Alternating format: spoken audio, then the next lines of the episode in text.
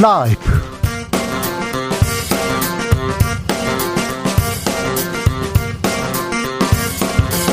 2022년 6월 3일 금요일입니다. 안녕하십니까. 주진우입니다. 윤석열 대통령이 차관급 인선을 단행했습니다. 검찰 출신이 전진 배치됐는데요.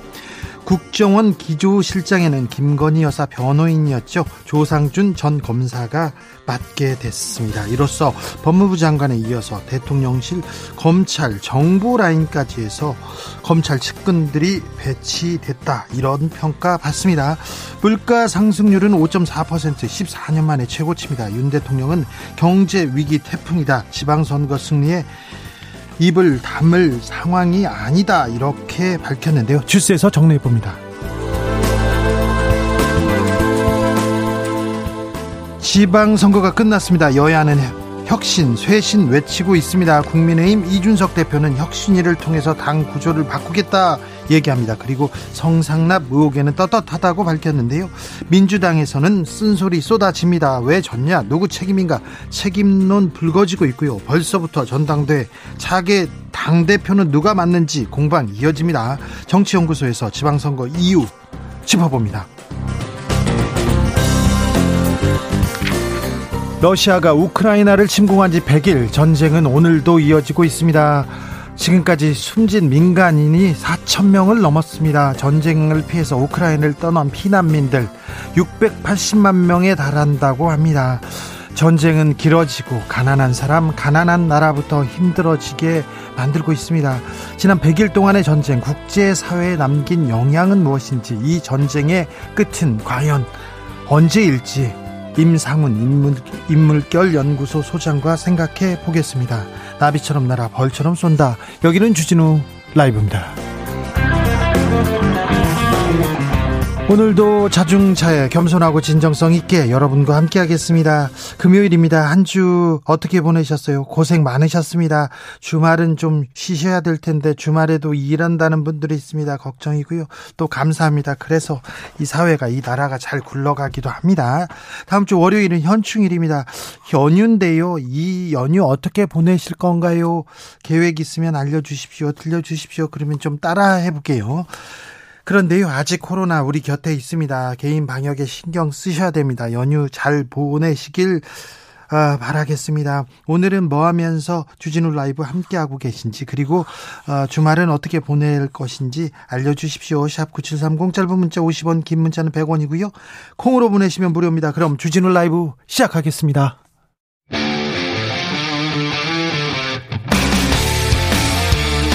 탐사보도 외길 인생 20년. 주 기자가 제일 싫어하는 것은?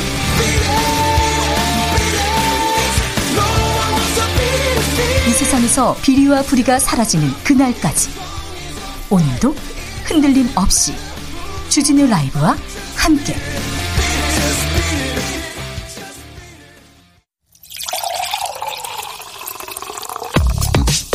진짜 중요한 뉴스만 쭉 뽑아냈습니다. 주스. 정상근 기자 어서 오세요. 안녕하십니까? 참패한 민주당 내용이 심상치 않습니다. 전당대회 얘기도 있어요. 네, 어, 원래 민주당 전당, 전당대회가 8월에 개최할 예정인데요. 이 지방선거 참패로 당 비상대책위원회가 총사퇴한 만큼 한 달 앞당겨서 당 대표를 뽑는 방안이 거론이 됐었습니다. 어, 여기에 이재명 민주당 의원이 출마할지 여부가 큰 관심사인데요. 어, 그런데 조기 전당대회를 하지 않을 것으로 예상이 되고 있습니다. 어, 박홍구 원내대표는 오늘 오전 당내 중진 의원들과 간담회를 열었는데 민주당은 이 자리에서 이 당내 일부가 제기하고 있는 조기 정당, 조기 전당대회는 개최하기 어렵다라는 점에서 이 차기 전당대회를 예정대로 8월에 여는 방향 으로 뜻을 모았다고 밝혔습니다. 어, 오영환 대변인은 관련해서 브리핑을 통해서 어, 조기 전대를 수용하는 유, 유, 소수 의견이 있는 것을 알고 있지만 시간상 물리적으로 불가능해 보인다라며 이 당원 당규에 정해진 대로 하는 게 적절하다는 공감대를 이뤘다라고 했고요. 어, 어려운 상황 속 당내 통합과 단결이 필요하다는 얘기가 오갔고 당의 현재 상황에 대한 평가와 쇄신이 있어야 한다는 것이 중진 의원들의 공통된 의견이었다고 전했습니다. 대선에서도 졌고요.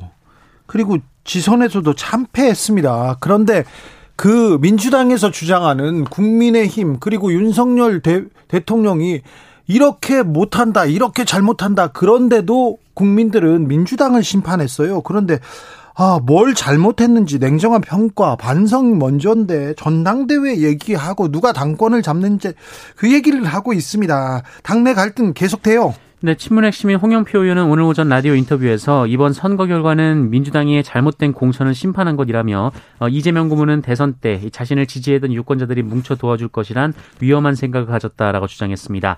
어, 김종민 의원도 민주당으로서는 참사였다라면서 이재명, 송영길 두 분이 대선 한 달 만에 출마한 것이 결정적이었다라고 주장했습니다. 어, 반면 이재명 의원과 이재명계 의원들은 이틀째 공식적 발언을 삼가고 있는 상황입니다. 민주당은 어디로 가는 것일지 잠시 후에 저희가 정치연구소에서 자세히 짚어보겠습니다. 네. 아, 민주당의 길에 대해서 여러분도 의견 주시기 바랍니다. 국민의힘에서는 법사위원장 확보하겠다 전력 투구합니다. 네, 국민의힘 권성동 원내대표는 오늘 SNS를 통해서 이 민주당은 그동안 해왔던 오만의 정치와 결별해야 한다라면서 이 민주당의 오만을 가장 극명하게 보여준 것이 법사위 장악을 통한 입법 폭주라고 주장했습니다.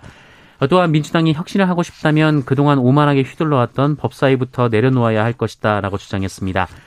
어, 선거에서 공동 선대위원장을 맡았던 김기현 전 원내대표도 민주당이 법사위원장 반환을 지키지 않으려 든다면 소탄 대실이라는 결과가 나올 것이다라고 주장했습니다. 그랬어요? 이준석 대표 혁신 얘기하는데요. 그런데 성상납 논란 계속됩니다. 네, 이준석 대표는 자신의 성상납 의혹과 관련한 당 윤리위원회 징계 여부에 따라서 어, 조기 전당대회가 열릴 수 있다 이런 일각의 주장에 대해 어, 지방선거 때부터 수많은 설을 뒤에서 유포하는 분이 있다라며 그분의 희망사항이 자꾸 나오는 것 같다라고 반박했습니다. 어, 이준석 대표는 의혹에 대해서는 떳떳하고 문제없다라면서 당 윤리위가 개최되면 공개 회의를 하자고 할 것이다 라고 말했고요. 본인이 떳떳하지 않은 게 있었으면 강용석 후보의 복당을 받아주는 것이 제일 편했다라고 주장했습니다. 한편 국민의힘 윤리위는 유튜브 채널 가로세로 연구소가 제기한 이준석 대표의 성상남 및 증거인멸 교사 의혹에 대한 징계 절차를 진행 중이고요. 어, 지난 4월 징계 절차 개시를 의결했으나 이 판단을 6일 지방선거 이후로 미룬 바 있습니다. 우크라이나에 간다 뭐 이런 얘기도 있고 안 된다 해외 도피하는 거니까 출국 금지 시켜야 된다 이런 주장도 있었습니다. 네. 어, 이준석 당대표의 성상납 논란은 어떻게 결정되어지는 건지 이것도 지켜보겠습니다. 아까 방송 중에 잠시 뭐 알람음이 울렸습니다. 네, 야, 죄송합니다. 네, 양해해 주십시오. 경찰이 김혜경 씨 법인카드 관련해서 전방위적인 압수수색 나섰어요. 100군데 넘는 곳을 압수수색했다고요? 네, 어, 이재명 의원의 배우자 김혜경 씨의 법인카드 유용 의혹을 수사 중인 경찰이 이 관련 업소 120여 곳을 최근 압수수색했습니다. 그러면 식당이나 뭐 어디에서 쓴 곳은 다이 그 관련 내용을 살펴봤다는 거네요? 그렇습니다. 압수수색한 식당은 대부분 수원과 성남에 집중됐다라고 하고요. 이, 어, 하고요. 이 지난달 중순 일주일에 걸쳐서 수사가 이루어진 것으로 보입니다. 아, 경찰은 압수수색에서 확보한 자료를 통해 김혜경 씨가 법인카드를 사적으로 이용한 것이 맞는지 맞다면 사용 기간과 금액은 얼마나 되는지 확인할 방침이라고 하고요. 네. 압수물 분석을 마치는 대로 사건 관련자들을 소환 조사할 계획이라고 합니다. 예. 이 소환 조사 대상으로는 이 사건을 제보한 공익신고인인 전 경기도청 비서실 비서 A 씨 어, 그리고 의혹의 핵심 인물인 전 총무과 5급 배모 씨 등이 거론되고 있고요. 이 김혜경 씨의 소환 여부도 주목되고 있습니다. 4년 전 지방선거에서 경기도지사로 어, 이렇게 당선된 이재명 후보에 대한 이재명 도지사에 대한 전방위적 경찰 수사가 있었습니다. 그때는 분당 경찰서에서 여러 의혹에 대해서 굉장히 오랫동안 수사를 해서 전방위적으로 했는데 나중에 이제 기소하는 거는 정말 몇 가지였는데요. 이번에도 이번은 이번 선거가 끝나자마자 이재명 어, 의원이 됐죠. 이재명 의원은 음, 경찰 수사망에 또 오르고 있군요. 네.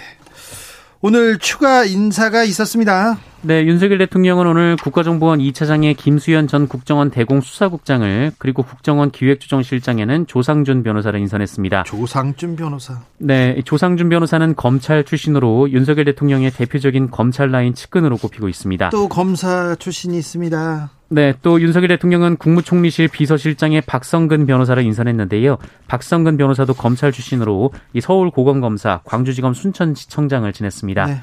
또 공정거래위원회 부위원장에는 윤수연 공정거래위원회 상임위원이 임명됐고요. 과학기술정보통신부 2차관은 박윤규 과기부 정보통신정책실장이 맡게 됩니다. 국정원 기조실장에 조상준 전 검사가 임명됐습니다. 기조실장이 어, 국정원의 인사 예산을 총괄하는 자리입니다. 그런데 국정원장이 임명되기 전에 기조실장으로는 조상준이 간다는 얘기가 있었어요. 그러니까 그 자리를 먼저 딱 박아 놓은 거죠. 근데 이분이 어떤 사람이냐면은 론스타 수사를 어, 저 윤석열 검사하고 함께 수사한 인연도 있는데 검찰총장이 된 윤석열이 가장 먼저 한 게 반부패부장으로 한동훈 그리고 대검 형사부장으로 조상준 이렇게 데리고 왔습니다. 그러니까 윤 핵관 중에 핵관이라고 할 수 있고 측근이죠. 이분이 국정원 정보 라인의 가장 실세라고 보시면 되는데 국정원 정보를 이제 검찰 출신이 장악한다 이런 의심을 살만도 합니다. 국무총리 비서실장 비서실장이라는 자리가 정치적 정무적으로 모든 걸 판단해야 되는 그런 자리인데 여기에 박성근 전 검사 이분은 대통령 인수위원회에 이렇게 데리고 간 그 분입니다. 그한 건설업 체 이렇게 사위인데요. 사위여서 사위여서 굉장히 그 건설업계에선 유명한 사람인데 유명한 분인데 이 검사 출신은 국무총리실에도 가운데다 딱 박아놨습니다. 그런데 이렇게 검사 출신을 법무부도 그렇고요. 주요 요직마다 이렇게 두면 어 검사들이 다 해먹는다. 이 부담을 이 책임을 져야 되는데 이 부분에 대해서 아, 유념하면서 인사를 하고 있는 거요. 네. 알겠습니다. 네. 아무튼 주요 요직에 주요 요직의 검사들이 배치됐습니다. 네, 배치됐어요. 자, 물가 심상치 않습니다. 지난달에는 5% 넘게 올랐답니다. 네, 지난 5월 소비자 물가 상승률이 5.4%나 나왔습니다. 근 14년 만에 최고치인데요. 이 소비자 물가 상승률은 전년도 동월과 비교했을 때 물가가 얼마나 올랐는지에 대한 통계입니다. 그래도 5%는 정말 어휴. 네, 이 소비자 물가 상승률은 지난해 1월에는 0.9%에 불과했으나 이후 꾸준히 올라서 어, 지난해 10월부터는 3% 선, 올해 3월부터는 4% 선을 넘었다가 또 두 달 만에 5% 선을 넘는 등 빠르게 올라가고 매달 있습니다. 매달 4% 5% 그러면 20% 30% 50% 금방입니다. 네, 물가 상승률을 견인한 것은 역시 석유류 등 공업 제품과 이 외식 등 개인 서비스입니다. 올랐습니다. 얼마나 올랐어요? 경유가 45.8% 올랐고요. 어, 휘발유는 27%, 등유가 60.8% 올랐습니다. 아이고. 자동차용 LPG도 26%나 올랐습니다. 식자재 값도 많이 올랐다고요? 네, 밀가루가 26%, 식용유가 22.7%, 빵이 9.1% 올랐고요. 외식도 7.4%가 올랐는데 어, 특히 갈비탕이 12.2%, 생선회가 10.7%, 치킨이 10.9% 올랐습니다. 어, 최근 오름세가 주춤했던 농축 수산물도 4.2% 올랐고요. 특히 돼지고기가 20.7% 올랐습니다. 어, 전기요금도 9.6%, 도시가스 요금 11%, 상수도 요금도 3.5% 올랐습니다. 이렇게 물가가 오르면 서민들 또 가난한 사람들만 가장 먼저 이렇게 피해를 봅니다. 물가 잡는데 무엇보다도 좀 노력을 경주해야 될 것 같습니다. 정부도 그렇고요. 어, 정치인들도 마찬가지입니다. 이 물가, 민생을 안정시키는 것보다 더 중요한 정치는 없습니다. 네. 이 부분도 좀 유념해 주십시오. 한미일 북핵 협의가 열렸습니다. 네, 오늘 외교부 청사에서 김건 외교부 한반도 평화교섭본부장, 성킴 미국 국무부 대북 특별대표, 어, 후나코시 다케이로 일본 외무성 아시아 대양주 국장이 모여서 한미일 북핵 수석 대표 협의를 열었습니다. 어, 이 자리에서 성김 대표의 발언이 주목됐는데요. 이 성김 대표는 미국은 북한이 7차 핵실험을 위해 풍계리 핵실험장을 준비 중인 것으로 평가한다라고 했고요. 또 한국, 일본과 긴밀히 협력을 통해서 모든 상황에 준비할 것이다라고 했습니다. 핵실험장 준비가 끝났다 이렇게 얘기가 계속했죠. 네, 다만 한반도의 완전한 비핵화라는 목표는 여전하다라며 북한의 조건 없는 대화 복귀를 촉구했고요. 웬디 셔먼 미국 국무부 부장관도 이 북한의 코로나19 발생에 따른 인도적 위기와 이 비핵화 진전을 별개의 문제로 본다라면서 이 두 가지를 연계하지 않을 것이라고 말해 대화의 문을 열어놨습니다. 네, 코로나 상황은 어떻습니까? 네, 오늘 코로나19 신규 확진자 수는 12,542명이었습니다. 어제보다 2,600여 명 늘었는데요. 지방선거 휴일에 줄었던 검사 건수가 늘면서 확진자도 늘어난 것으로 보입니다. 네. 다만 일주일 전보다는 4천여 명 정도가 적습니다. 위중증 환자는 160명으로 100명대 중반이고요. 사망자는 17명으로 이틀 연속 10명대 사망자가 이어졌습니다. 코로나는 안정적인 추세를 보이고 있습니다. 그래서인지 인천공항 운행도 정상화하기로 했습니다. 네, 정부는 인천국제공항의 항공 편수, 비행 시간을 제한했던 규제를 8일부로 모두 해제했습니다. 어, 이에 따라 항공 수요에 맞게 항공편도 늘어날 것으로 보여서요. 항공권 가격이 상승했던 불편도 어느 정도 해소가 될 것으로 보입니다. 어, 또한 늘어나는 해외 입국수 어, 해외 여행 입국객 수를 고려해서 어, 검역 정보 사전 입력 시스템 이용을 항공사와 여행사에 적극 권장하고 신고 내용도 간소화해서 입국 대기 시간을 단축한다라는 계획입니다. 아울러 8일부터 코로나19 백신 미접종자도 접종자와 마찬가지로 해외에서 한국으로 입국했을 때 7일간 격리를 하지 않아도 됩니다. 학교 폭력으로 동급생을 중태에 빠뜨린 고등학생들이 있었습니다. 그런데 2심에서 감형됐네요. 네, 격투기 스파링을 가장한 학교 폭력으로 동급생을 중태에 빠뜨린 이른바 일진 고등학생 2명이 항소심에서 대폭 감형받았습니다. 명확한 폭력입니다. 이거는 무슨 스파링입니까? 무슨 운동입니까? 이건 폭력이었어요. 네, 총 2명인데요. 어, 이들은 세 차례 폭력을 저질러서 어, 각각 장기 8년에서 자, 단기 4년 등을 받았는데 어, 최장 9년 4개월 정도의 형을 살 수가 있었습니다. 어, 그러나 서울고법 형사 7부는 이들에게 장기 4년, 단기 3년의 징역형을 각각 선고했습니다. 어, 재판부는 피고인들이 범행을 인정하고 있고 피해자의 상태가 호전되고 있으며 피해자와 합의한 점에서 어 합의 합의한 점을 고려했다라고 밝혔고요. 네. 또 피고인들이 소년이라는 점을 고려해 형을 정했다라고 설명했습니다. 어찌 됐든 학교 폭력, 폭력은 절대 용인해서는 안 됩니다. 지금 학교 폭력으로 피해를 보고 있고 또 학교 가기 싫거나 아, 살기 싫다. 그런 분들 많을 거예요. 있을 거예요. 근데 그런 분들은 용기를 내서 주변에 도움을 청하십시오. 친구한테 얘기를 하고, 선생님한테 얘기를 하고, 경찰한테 얘기를 해야 됩니다. 폭력은 뿌리 뽑아야 됩니다. 그리고 폭력을 행사한 사람들은 아주 엄벌에 처해서 더 이상 폭력으로, 폭력을 썼다가 폐가망, 폐가망신까지는 아닐지 몰라도 감옥에 가고 더 큰, 더 큰 피해를 볼 수 있다는 걸 명확하게 알려줘야 됩니다. 교육적으로도 필요합니다. 밀양 산불은 어떻게 됐습니까? 네, 경남 밀양시 산불이 발생 나흘째인 72시간여 만에 잡혔습니다. 남성현 산림청장은 오늘 오전 오전 10시를 기해서 주불 진화를 완료했다라고 공식 발표했고요. 피해 면적은 763헥타르로 축구장 1000개 이상의 면적이 피해를 본 것으로 추정됐습니다. 아직 아직 너무 건조한 날씨 탓에 그리고 산이 바짝 말라 있는 탓에 대형 산불 일어날 가능성이 있다고 합니다. 그러니까 좀 조심하셔야 됩니다. 뒷불 감시도 잘 해야 됩니다. 아, 화물연대가 파업을 예고했습니다. 네, 민주노총 공공운수노조 화물연대 본부가 오는 7일 안전운임제 확대 등을 요구하며 집단 운송 거부를 예고했습니다. 화물연대는 화물기사 최저임금제에 해당하는 안전운임제 폐지를 반대하고 확대 적용을 요구하고 있는데요. 어, 정부와 경찰은 엄정 대응을 경고하고 있습니다. 경찰청은 오늘 주요 물류 거점에 경찰력 배치하고 112 순찰을 강화해서 불법 행위를 차단 방지하겠다라고 밝혔고요. 차량을 이용한 불법 행위에 대해서는 도로교통법에 따라 운전면허 정지 취소 등 행정처분도 병행할 방침이다라고 밝혔습니다. 어, 국토부도 화물차주 근로 여건 개선과 화물 운송 사업의 구조 개혁 방안 등을 논의하고 있음에도 갑작스럽게 집단 운송 거부 결정을 내린 화물연대에 대해 유감을 표한다라면서 화물연대의 집단 운송 거부는 국가 경제에 큰 피해를 줄 것이다라고 주장했습니다. 국토부가 무슨 시나리오를 마련했다고요? 네, 매일노동뉴스는 화물노동자 파업에 대비해 운수, 운수사와 화주를 모아서 파업 대책 회의를 했다 이런 보도를 했습니다. 여기서 국토부는 이 파업 기간에 따라 경계 심각 단계로 나눠 대응하는 시나리오를 마련했다라고 하는데요.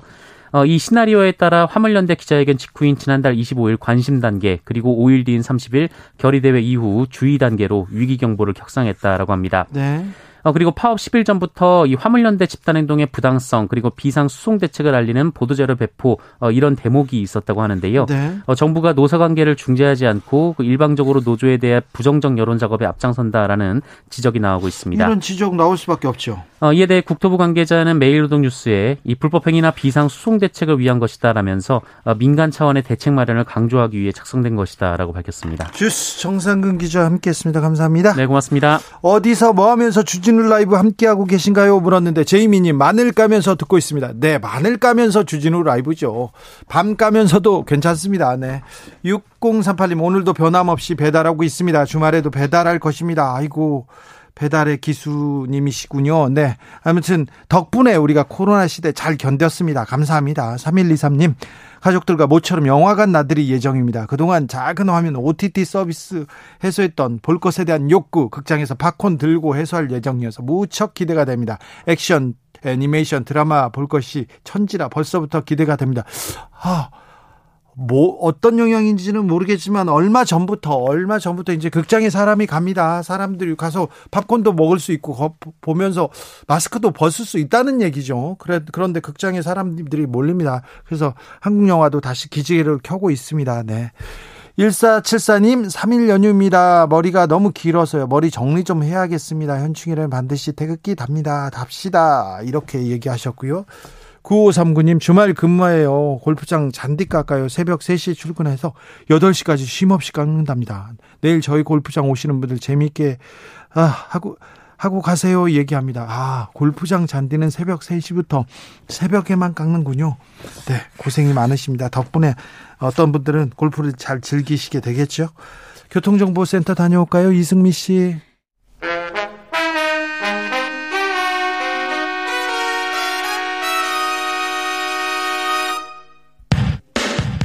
라이브 돌발 퀴즈. 오늘의 돌발 퀴즈는 객관식으로 준비했습니다. 문제를 잘 듣고 보기와 정답을 정확히 적어 보내주세요. 엘리자베스 2세 영국 여왕의 즉위 땡땡 주년을 기념하는 축제 플래티넘 주빌리가 시작됐습니다. 버킹엄궁의 발코니에 여왕과 가족이 등장하자 하늘에선 공공 공중번열식이 펼쳐졌고 전투기들은 이 숫자를 만드는 묘기를 보였는데요. 오늘의 문제 2022년은 엘리자베스 2세 여왕이 즉위한 지 몇십 주년이 되는 해일까요? 보기 드릴게요. 1번 17주년, 2번 70주년. 다시 들려드릴게요. 1번 17주년, 2번 70주년. 샵9730 짧은 문자 50원 긴 문자는 100원입니다. 지금부터 정답 보내주시는 분들 중 추첨을 통해 햄버거 쿠폰 드리겠습니다. 주진우 라이브 돌발 퀴즈 월요일에 만나요.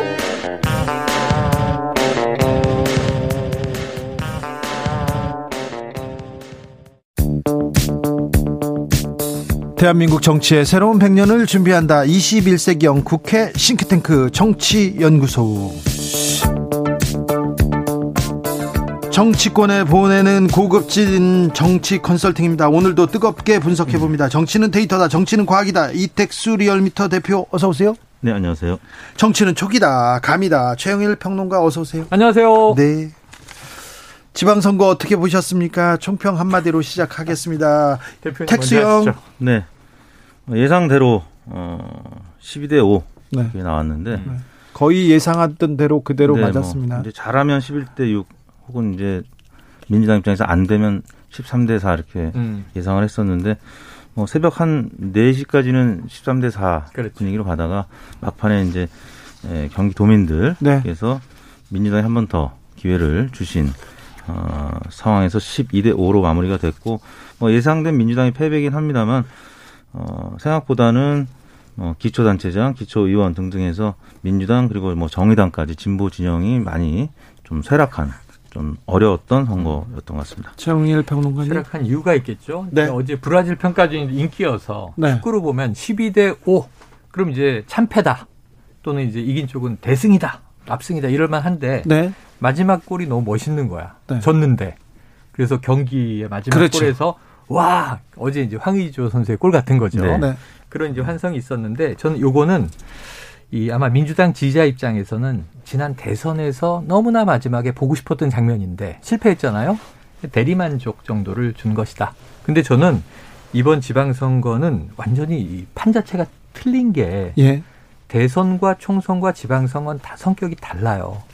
뭐 조금 이제 아주 좀 거친 비유를 하면 대통령 뽑는 대선 그리고 의회 중통령 뽑는 300명 뽑는 이제 총선 4천 명 넘게 뽑잖아요. 예. 지역 일꾼들을. 네. 그럼 소통령 뽑는 거거든요. 대중소라는 게 꼭 이제 어떤 그 높낮이를 얘기하는 건 아닙니다. 지역의 대통령입니다. 진짜 맹주입니다. 그 지역의 네. 이 주민들을 위한 봉사자예요. 네. 그런데 문제는 이번엔 상품도 완전히 다르게 준비해 놓고 제대로 준비도 안 해 놓고 알아서 뽑으십시오 하고 던져 놓고 중앙 정치에 매몰됐었어요. 정당들이. 네. 그러다 보니까 국민들이 보이콧을 했다. 전 투표율로 나타났다고 봐요. 국민들이 보이콧했습니까? 음. 민주당 지지자들의 보이콧이 더 좀 강한 성향을 보인 것 같은데요. 양쪽 다 보이콧했는데 민주당 쪽에 보이콧이 더 셌다. 이렇게 네. 볼수 있겠죠. 어, 그 선거 전에 중앙선거관리위원회 이제 여론조사 결과에서도 2030, 40이 네. 투표 의향이 음. 예, 60대 이상보다 현저하게 낮았다. 예, 낮았었기 근데 때문에. 근데 선거 때마다 그렇잖아요. 아, 근데 이번에는 4년 전에 했던 거랑은 완전히 확연히 다르게. 그렇습니까? 네, 2030, 20대는 무려 한 20% 포인트 가량 낮아졌습니다. 네. 20%나요? 예. 그리고 실제 이제 방송 3사가 어, 예측 투표율이라고 이제 어, 조사를 하잖아요. 네. 그런데 거기에서도 특히 이제 어르신들은 투표를 많이 했고 음. 젊은 세대는 투표를 좀 덜한 것으로 나타났고 그 계층에는 민주당 어, 지지층이 음. 많이 포함된 것으로 봐야 되겠죠. 지방선거 최종 투표율이 50.9%입니다. 정치권에 대한 기대가 좀 없는 것 같아요. 20년 만에 최저치인데 이거 음. 정치권에서 조금 어, 매섭게 받아들여야 될 것 같습니다. 겸허하게 네 말만 그렇게 하지 말고. 그러니까 이게 대선의 결과 한 번 그걸 정리하고 시간이 짧았다는 건 인정해요. 네. 대선과 네. 그 사이에 대통령 취임식, 한미 정상회담, 지방선거까지 바텄기 때문에 정당들이 대선에 올인했다가 뭐 공천도 하고 이제 워낙 바쁘게 움직인 건 충분히 시간이 부족했다는 걸 인정하지만 그럼에도 불구하고 정치는 국민들에 대한 서비스인데 상을 제대로 못 차린 거죠. 네. 그러다 보니까 국민들 보기에는 메뉴도 없는데 뭐 찍으라고 하는 거야. 그것도 표도 여러 번 찍어야 되잖아요.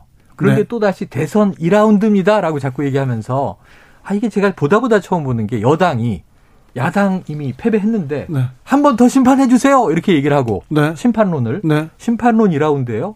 그리고 이제 민주당 입장에서는 이제 3주 된 정부인데 견제해 주세요. 앞으로 저들은 오만과 독선을 할 거예요.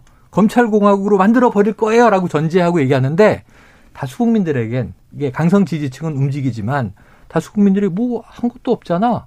그냥 청와대 개방하고 집무실 이전하고 한미 정상회담 한번 하고 그리고 이제 좀 뭐 하나 보려고 하는데 뭐 견제해 달라고 하니까 의회는 민주당이 다수당으로 잡고 있는데 자꾸 이제 엄살 부리는 것 같단 말이죠. 그래서 제가 보기에는 국민들의 체감에 와닿지 않는 선거였고 차라리 지역 일꾼론 이런 이런 이런 이런 창창한 앞으로 키울 정치 인재들이 우리 정당에 많이 후보로 출마했으니 지바, 지역을 봐주세요 하고 동네 잔치 만들어야 되는데 이거 좀 이제 핀트가 엇나갔다 네, 이런 전략 부재 뭐 계속 얘기 나옵니다. 광주 투표율 37.7%는 아이고. 굉장히 충격입니다. 네. 민주주의의 상징과도 같은 광주에서 성지. 민주화의 성지 광주 37.7%는 어떻게 보십니까?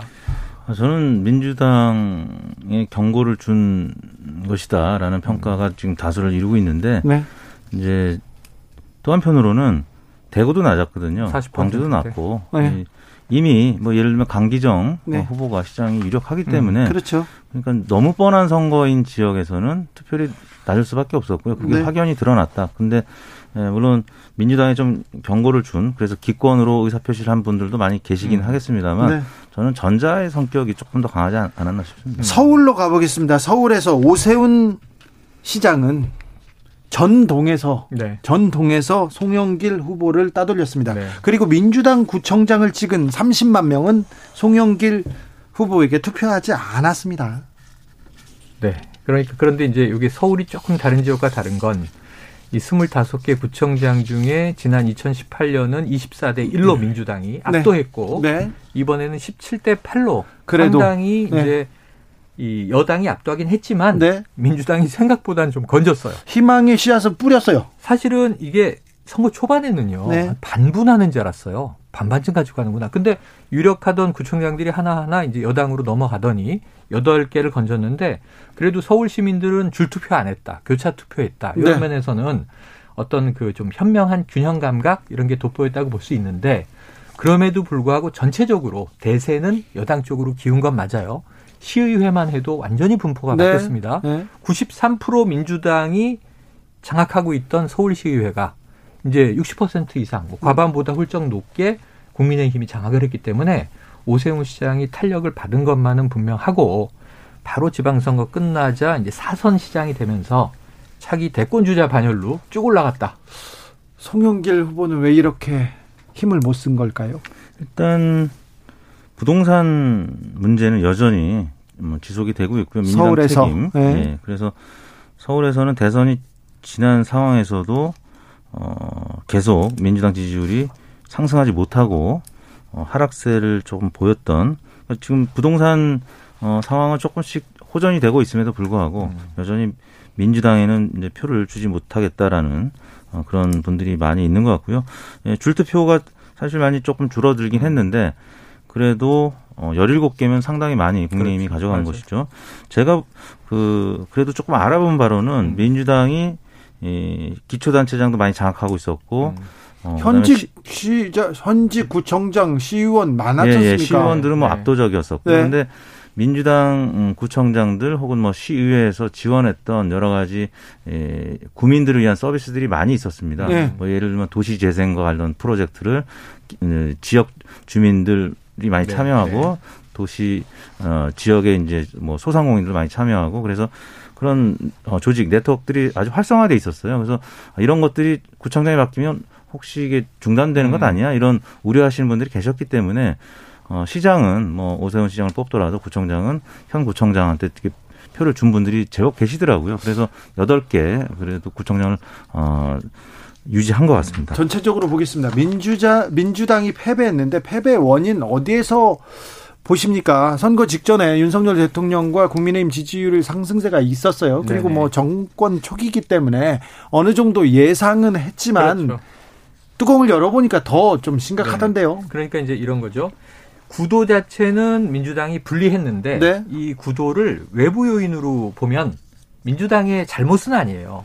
왜냐하면 일단은 정권을 뺏긴 게 잘못이죠. 잘못이라면 정권이 교체됐고 새 정부가 출범을 했어요. 민주당에게는 한 번 센 패배를 당하고 정권을 잃었으니까 수습하기에도 이미 이제 상당히 큰 타격을 받은 상황에서 이기기는 쉽지 않지만 문제는 졌는데 예상보다 너무 처절하게 졌다. 이건 민주당의 책임이에요. 질, 진 것은 인정해요. 질 수 있다. 왜냐하면 네. 정부 여당이 지방선거는 대체로 장악을 해요.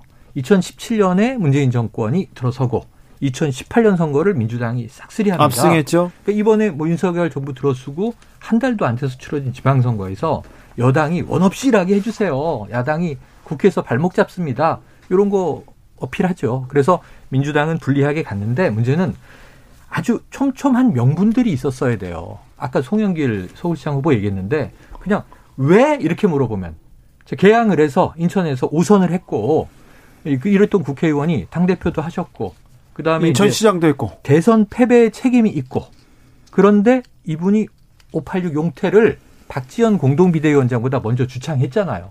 그러니까 내부에서 뭐라 그랬냐면 어 서울시장 나간다고 다 하산하라고 이 지시하더니 당신은 왜 혼자 등산해? 이런 반론들이 나왔는데 저는 내부 반론을 무릅쓰고 심지어는 공천에서 안 시킬 거야 그랬는데 그걸 뒤집고 공천 받아서 나가니 전 송영길이라는 서울시장 후보로서의 상품이 민주당 내에서 이미 흠결이 난 거예요. 상처투성이가 된 거야. 근데 이걸 서울 시민들에게 드세요. 이거 사세요. 내밀면 서울 시민 바보입니까?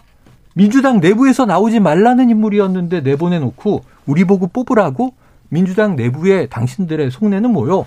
이렇게 물어보면 뭐라고 답변하겠어요? 그러니까 명분이 없었잖아요. 그러니까 이게 패착이죠. 공천 과정도 문제가 있었지만 어, 선거 막바지까지 계속된 당 지도부의 예, 자중 질환. 네.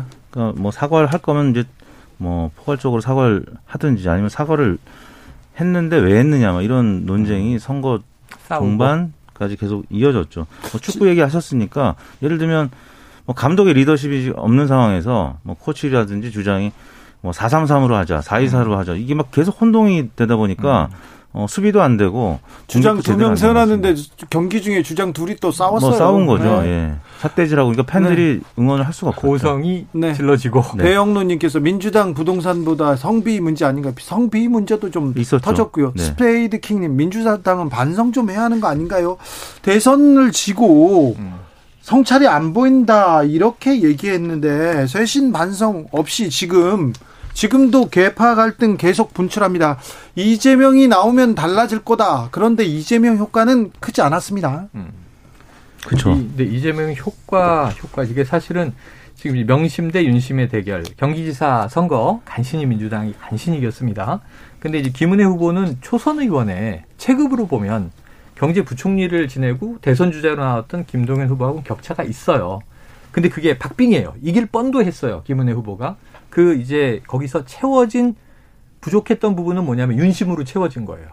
이 그 김은혜 그렇죠. 후보가 네. 곳곳을 네. 누비면서 호소한 게 네. 제가 도지사가 돼야 예산 폭탄이 경기도에 떨어지고 네.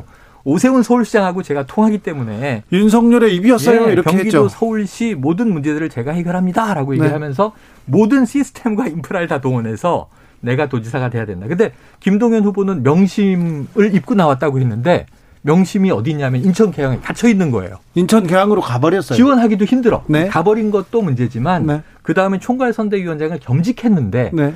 이, 이 무거운 바위를 왜 겸직을 시켰을까요? 그러니까 사실은 너끈히 이길 줄 알았겠지만 문제는 박빙이어서 문제인데 뭐 여론조사 문제 제기를 하는 또 민주당 일부 지지층도 계시더라고요. 근데 그걸 다 종합을 해도 네.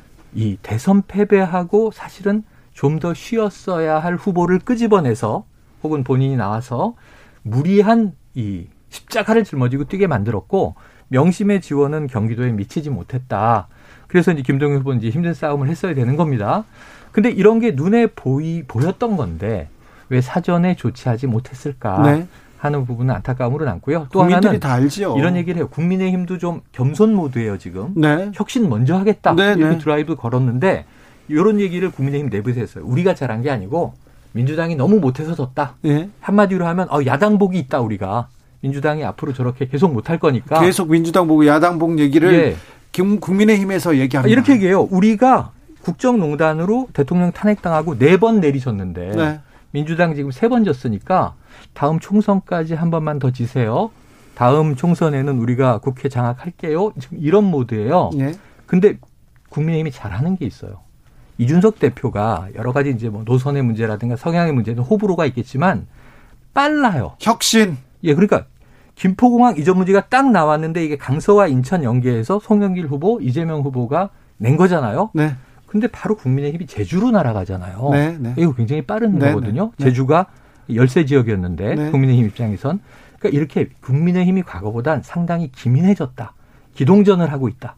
이런 상대 전략을 알고 거기에 맞대응한 작전을 해야 되는데 민주당 그냥 큰 거 던지면은 먹힐 줄 알고 다 완성되지 않은 무리수를 일단 큰 거 던지고 봐. 이슈를 장악해야지.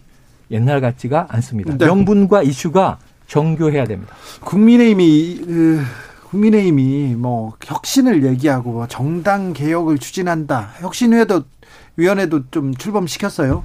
근데 이 부분은 어떻게 될까요? 일단 이준석 당 대표의 거치나 음. 지금 뭐 윤리위원회 네네. 그 회부돼 있는 문제가 어떻게 정리되는 거에 따라서 좀 달라지겠죠. 그렇죠. 근데 뭐 선거가 국민의힘 이제 대승 압승으로 결론이 났기 때문에 이준석 당 대표에 대한 평가는 당내에서 굉장히 이제 우호적으로 바뀐 상황입니다. 음. 그렇기 그렇습니까? 때문에 네, 향후에도 또 어.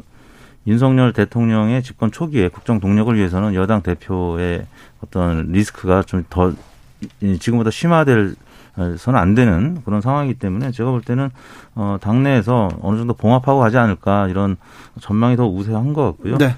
어 이제 민주당 얘기 조금 더 제가 첨언하자면 그 이번 이제 선거의 뭐 의미라든지 예, 또 선거의 이제 결과에 대한 예측 이런 부분들이 처음부터 조금 전략적으로 잘못되지 않았나라는 생각이 드는 게 사실 이번 지방선거는 애초에 작년에 여의도에서 이런 얘기 있었어요. 대선과 지방선거 같이 치르자. 왜냐하면 대선에서 그렇죠. 이기는 정당이 음. 네. 압승할 거기 때문에 네. 지방선거 맥을 못 추고 음. 그다음에 지방선거의 의미도 퇴색할 것이다라고 해서 국가 비용 측면에서도 네네. 네. 그래서 이제 어느 정도 어 대선에서 진 정당이 지선에서도 대패할 가능성이 있었던 선거기 때문에 차라리 이제 이번 선거 어렵다는 것을 좀 어느 정도 예측했다면 어, 뭐 여론조사가 잘못됐다, 이 여론조사 믿을 수 없다, 뭐 이런 접근보다는 어, 굉장히 어려운 선거인데 어, 과거 이제 노무현 대통령이 했던 것처럼 오히려 더 적진에 들어가서 음. 어, 패배해도 어, 뭐 지역 그 감정을 좀 완화시킨다든지 어떤 의미 있는 행보를 했었어야 되는데 그렇지 못했다라는 점이 조금 아쉬웠고요. 또 내부의 공천 과정에서도 이재명 후보에 대한 어떤 권위, 이 리더십에 대해서 초, 반에 너무 어, 좀 강하게 느끼다 보니까 이 서울에 있는 의원들 상당수가 공천에 문제가 있으면 다는 걸 알았음에도 불구하고 서로 소통을 못했다라는 거예요. 그러니까 이재명 후보의 심기를 건드리지 못하고 얘기를 못했다가 이제 패배하니까 이제 와서 이제 얘기하는 거거든요. 네. 네, 그런 소통 방식이 국민의힘이 그렇다면 좀 이해가 되는데 어, 과거 노무현 대통령 시절 때만 해도 사실 서로 뭐 담배도 같이 피고 너무 얘기를 많이 해가지고 그게 음, 문제였죠. 네네. 비판이 너무 많아서 문재인 대통령 때 와서 조금 그게 이제 완화가 됐지만 지금은 굉장히 경직된 어떤 이런 음. 소통의 문화 아, 이런 부분이 좀 아쉬웠던 것 같습니다. 윤 군수님께서 민주당의 검수완박 강행 국민들이 네네. 많이 분노한 거 이거 이유 있지 않습니까? 아 있습니다. 그게 저는 이 지금 최근에 이제 여론조사가 앞으로 정교하게 나와야 되고요. 민주당이 그걸 백서를 만드는 자료로 해야 되는데 그렇죠. 자 이번 패인 제일 큰 게 뭐냐? 그러면 이렇게 뭐 김포공항 이전 막판에 나온 것도 얘기 드렸고 했지만 시리즈가 1년의 시리즈가 있어요. 그렇죠. 대선 끝나자마자 예, 검수완박 표현은 전 반대예요. 완전 박탈이 아니에요. 네. 법안 내용도 후퇴했어요. 그리고 윤석열 정부가 들어선 이후에 한동훈 법무부 장관을 필두로 해서 인사정보관리단 등등 해서 지금 추진 상황을 보면 검수완박이 시행되기 어려워요. 방어 논리가 다 있어. 그런데 문제는 이걸 완박이라는 프레임에 걸렸고 네. 그걸 항변하긴 했습니다. 네. 검찰 수사권 뭐 배제, 분리. 그, 그런데 그 말이 주는 그 어감, 그 프레임에 갇혔어요. 여론전을 내서 망했죠. 국민 설득이 안 된 상황에서 자 정권이 교체되지 않았으면 정권이 유지됐으면 이거 천천히 했겠죠 당연히 뭐 이재명 대통령 이제 치하에서 근데 정권이 교체되니까 어 다음 정부에선 이거 국무회의 의결 통과 안 되겠네 문재인 대통령 있을 때 해야 되겠네 타임라인이 딱 끊어져 버리고 이걸 한 달 내에 해야 되니까 급박해져 버린 거죠. 근데 이 과정에서 엉뚱한 절차들이 양향자 의원 사퇴 그다음에 민영배 의원 탈당 국민이 보기엔 말도 안 되는 일이 벌어졌고 이게 민주당의 패착. 검수 완박이 아닌 검찰 수사권 분리의 명분은 20년간 있어 왔으나 국민 설득을 못했고 과정이 아주 엉뚱하게 진행됐다. 과정이 얼마나 그러니까 않았어요. 국민들이 이걸 동의하기가 참 어려웠다. 그 다음에 인사청문회라는 야당의 판이 열렸어요. 그렇죠. 한 방도 못 나요. 한 방도. 네. 그리고 마지막에 한덕수 총리 뭐 부적격입니다 하다가 덜썩 통과시켜 주는데 이 통과의 명분도 부적격의 명분도 설명이 안 되잖아요. 아니 부적격하다고 계속 얘기하다가 갑자기 통과를 시켜주는. 그러면 일관적으로 통과를 안 시켜주던가. 네. 아 통과 시켜줄 거면 애초에 부적격하지만 새 정부에 우린 협치하는 차원에서 밀어주겠다고 하든가. 보통 인사청문회 과정에서 네. 정, 정부에서 정부 여당이 그냥 타격을 입는 게 지금까지 그럼요. 예였었는데 이번 인사청문회에서는 민주당이 오히려 점수를 까먹었죠. 그렇죠. 뭐 낙마자도 많지 않았고 음. 그리고 낙마와 관련된 음, 여론조사를 했을 때 보통 어, 집권 초기라 하더라도 뭐 이 정도 문제 사안이 있으면은 어, 임명 반대 여론이 한 60% 이상 되는 어, 후보자들이 한 세네 명 정도 아, 나오는데 아, 그렇죠. 지금 이번에는 정호영 후보자 외에는 사실 60% 이상 반대 여론이 많지가 않았습니다.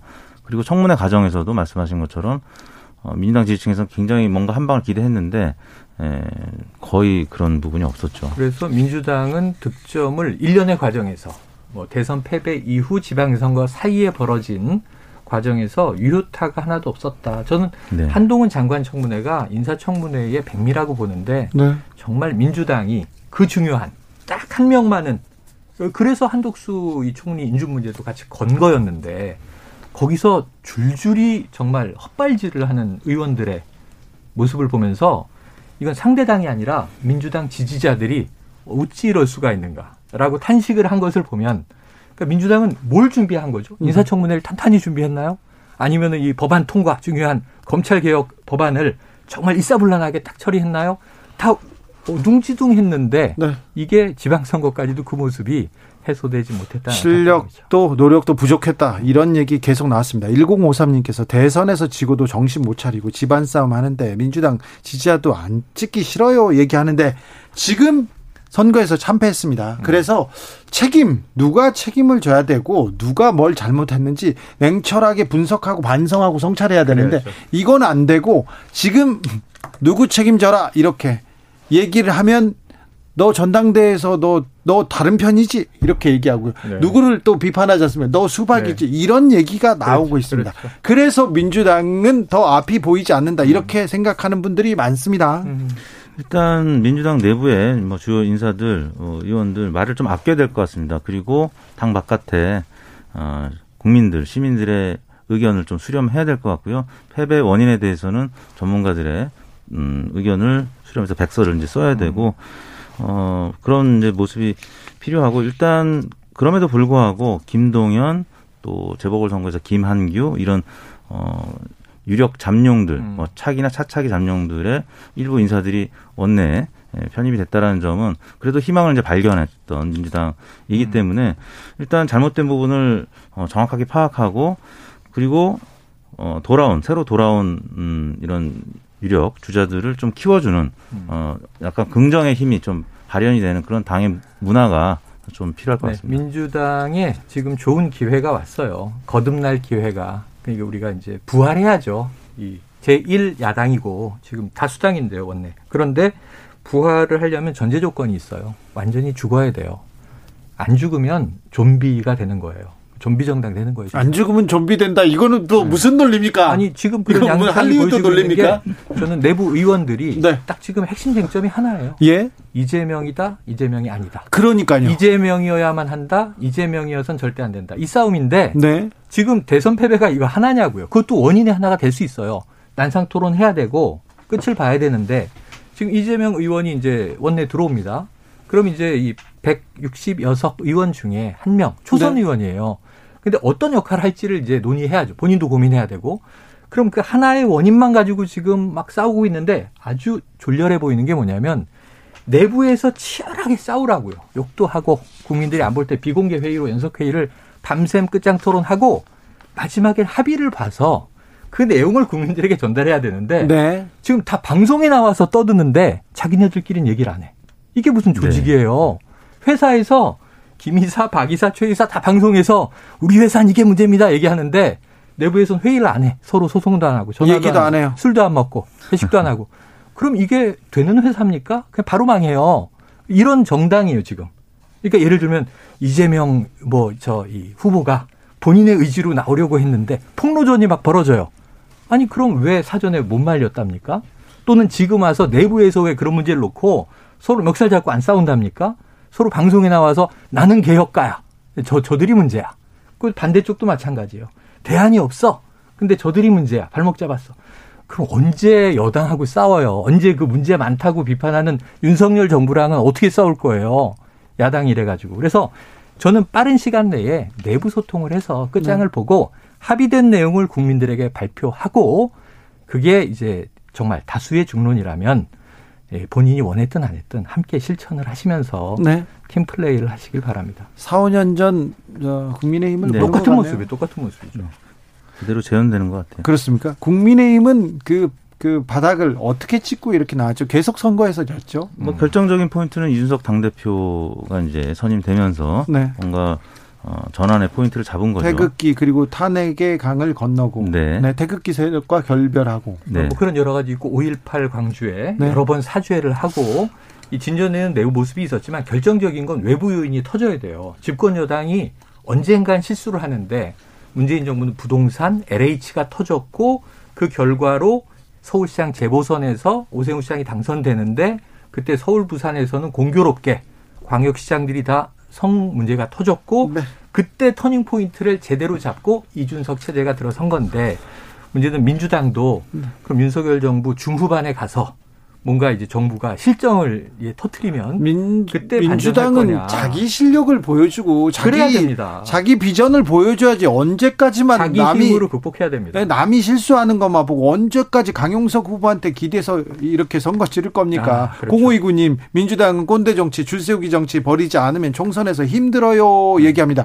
그런데요 경기도는 경기도민은 왜 이런 선택을 했을까요? 음. 국민의힘 그리고 김은혜 후보는 왜 막판에 밀렸을까요? 뭐 결정적으로 그 재산 신고 누락 음. 그 선관위 판단 때문에 투표장에 가는데 딱 그게 붙어 있거든요. 네. 그게 없었다면 0.15 퍼센트 포인트로 패배하지 않았을 거라고 보여지거든요. 그렇죠. 근데 재산 누락이 1, 네. 2억도 아니고 16억이니까 좀 네네. 충격적이긴 네네. 해요. 네. 너무 많잖아요. 근데 네. 민주당이 마지막에 자 13억 가지고도 당선 무효형을 받은 경우가 있었다. 벌금 300만 원으로.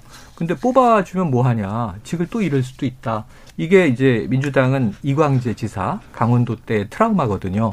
또 지금 이제 경남 경남을 뺏기게 된 김경수 지사 사건도 있었고 자, 근데 그거, 그것을 이제 다시 막 얘기를 한 거예요.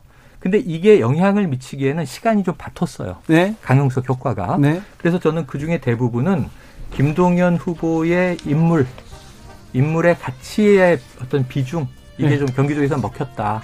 민주당의 이 패착보다 네. 김동연이라는 인물의 좀 무게감 이게 경기도에 어필한 거 아니에요. 왜냐하면 역대 경기도지사가 총리 부총리급이에요. 그렇죠. 네, 차기 대권을 넘보는. 네. 그래 왔는데 김은혜 후보는 조금은 체급은 약했죠. 네, 최영일, 이택수. 이택수, 최영일 두 분과 함께 읽어봤습니다. 감사합니다. 네, 고맙습니다. 저는 6시 2부로 돌아옵니다.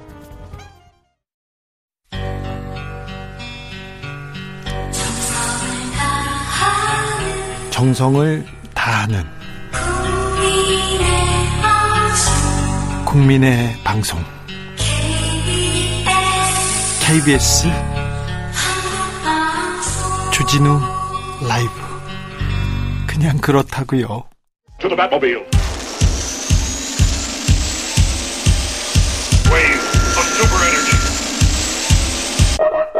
주 기자의 1분 지난 2월 24일 새벽 러시아의 침공으로 전쟁이 시작됐습니다. 오늘 우크라이나의 전쟁은 꼭 100일을 맞았습니다.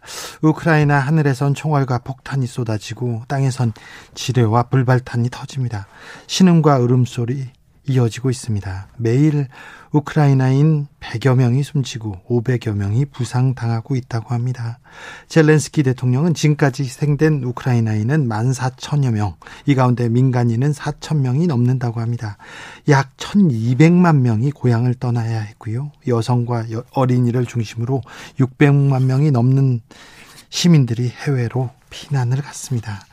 대부분의 전쟁이 그렇듯 전쟁에서 완벽한 승자는 없습니다. 패자만 있습니다. 누가 더 많이 피해를 입었는지 따지는 게 무슨 의미가 있, 을까요 지도자들은 전쟁을 결심하지만 피해는 고스란히 국민들이 보고 있습니다. 정치인이 희생됐다는 소식 들어보셨습니까? 그런 적 있습니까? 러시아, 러시아 우크라이나 대통령은 자기 나라에서 전쟁 영웅이 되어 있습니다. 정치적 입지는 더욱 공고해졌고요. 세계적으로 관심이 집중된 우크라이나는 전쟁 상황이 나은지도 모릅니다. 지금 이 순간에도 약 40개국에서 전쟁이 벌어지고 있습니다. 에티오피아 내전에서는 수백 건의 집단 학살이 벌어졌습니다. 사상자도 우크라이나보다 10배 가량 많다고 합니다. 50만 명이 목숨을 잃은 시리아, 그리고 7년째 내전이 진행되고 있는 예멘, 전쟁의 비극은 시리즈를 만들어내고 있습니다. 아, 미국 전쟁을 빼먹었네요. 올 들어 4명 이상의 사상자가 발생한 총기 난사 사건만 223건. 얼마 전에는 초등학교가 전쟁터가 됐습니다. 2020년에만 4만 5천 명이 넘는 시민이 총으로 목숨을 잃었다고 합니다. 총과 전쟁이 길이 될 수 없습니다. 평화가 답이고 밥입니다. 휴전 중인 분단 국가의 평화보다 더 중요한 건 없습니다. 우크라이나를 보고도 전쟁을 운운하는 사람들이 많아서 한숨이 나옵니다. 지금까지 주기자의 1분이었습니다.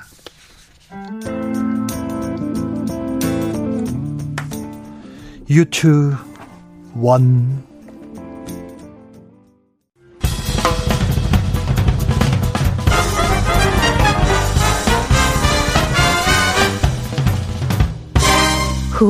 인터뷰 모두를 위한 모두를 향한 모두의 궁금증 훅 인터뷰 앞서 우크라이나 이야기했습니다. 전쟁이 100일 동안이나 계속되고 있습니다.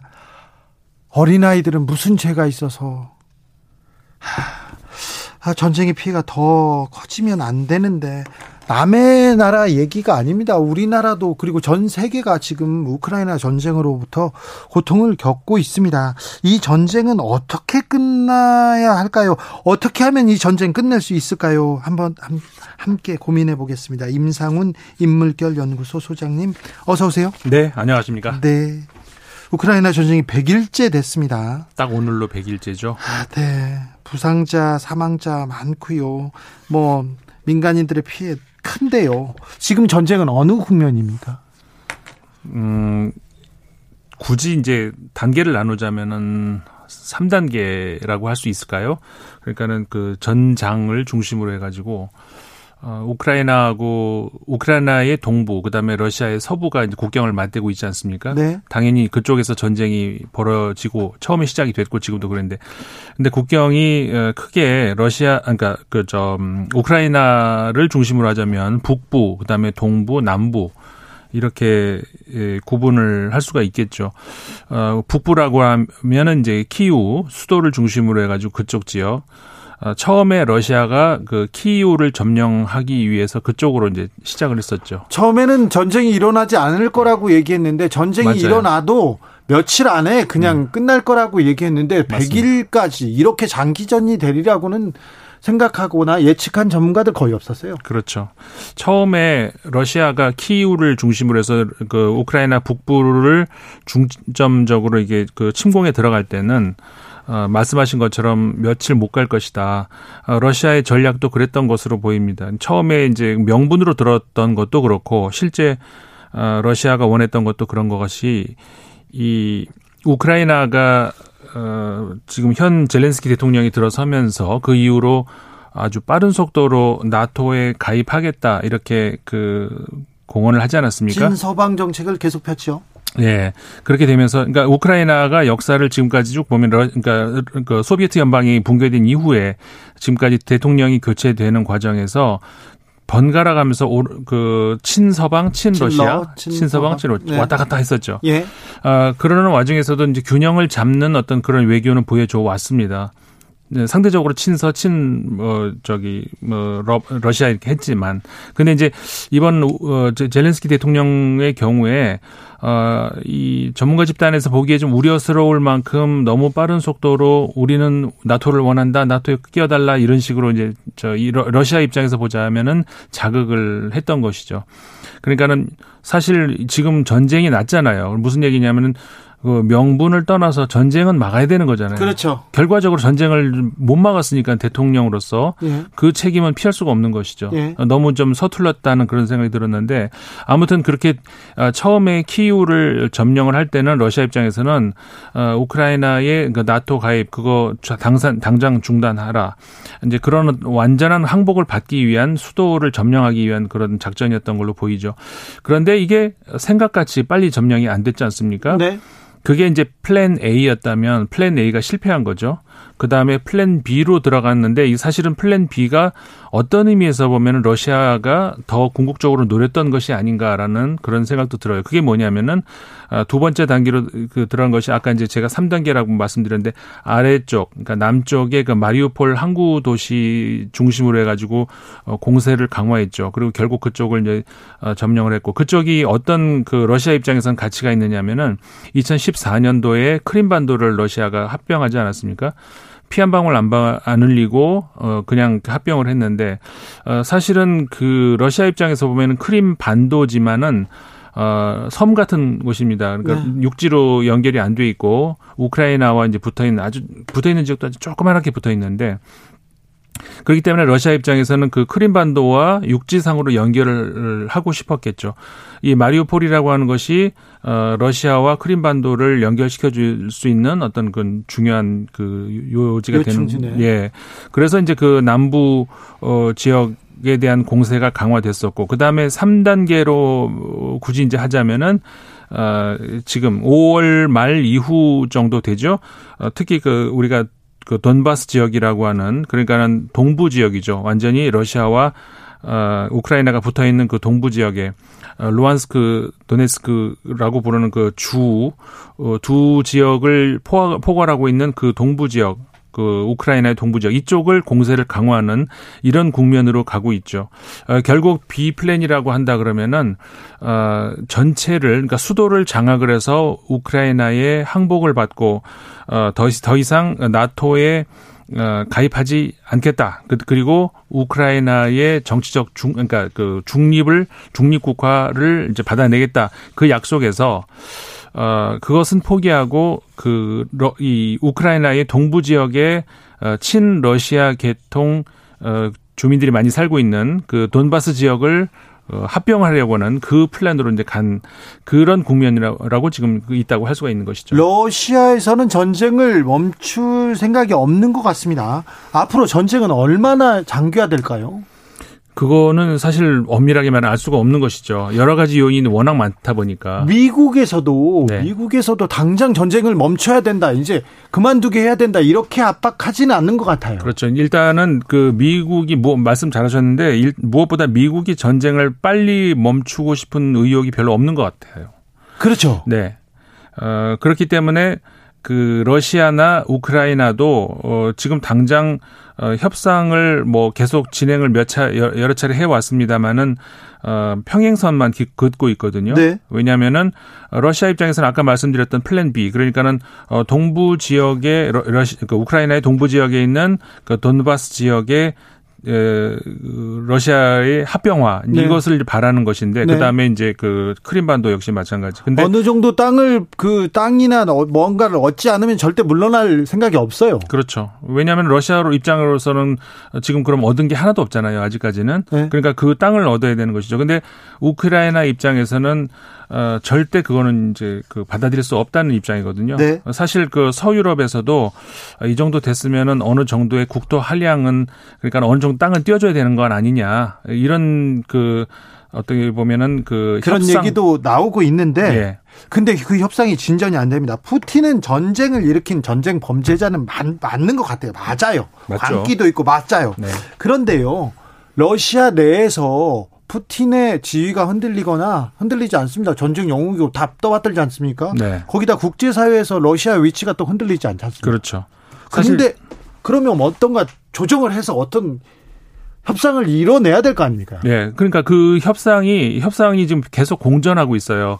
아까 말씀드린 것처럼 두, 그러니까 러시아나 우크라이나나 어, 받아들일 생각이 전혀 없고 그다음에 미국 입장에서 입장에서도 그걸 협상 중재할 의사가 전혀 없어 보여요. 아직까지는. 그래요? 네. 그렇기 때문에 어, 결국은 어, 얼마나 길어질 것이냐의 시간 문제이지 단기간에 끝나지 않을 것이다라는 것이 일반적인 전망이라고 할 수 있죠. 전쟁으로 이득을 보는 사람들은 그렇게 일부고 네. 어떤 뭐 군수 회사, 뭐 또 식량 회사도 그렇고 어떤 에너지 나라는 회사. 에너지 회사, 네. 어떤 나라는 어떤 곳에서는 뭐 정말 선문학적으로 돈을 번다고 합니다. 근데 대다수의 시민들은 네. 피해를 보고 있고 그렇죠.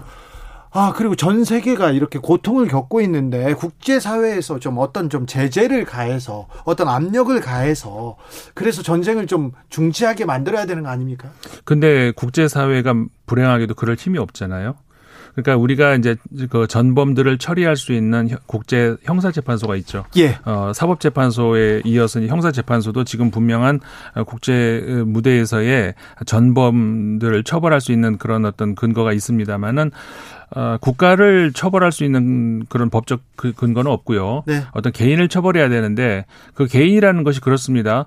어, 우리가 잘 생각해 보면은 예를 들어서 우리가 뭐모 대통령 아니면 모 참모 이런 사람들을 소환을 하겠다. 근데 그날에서 놔줘야 하죠. 그렇죠. 그러니까 결국은 패전국의 어떤 개인을 처벌할 수밖에 없다는 것이죠.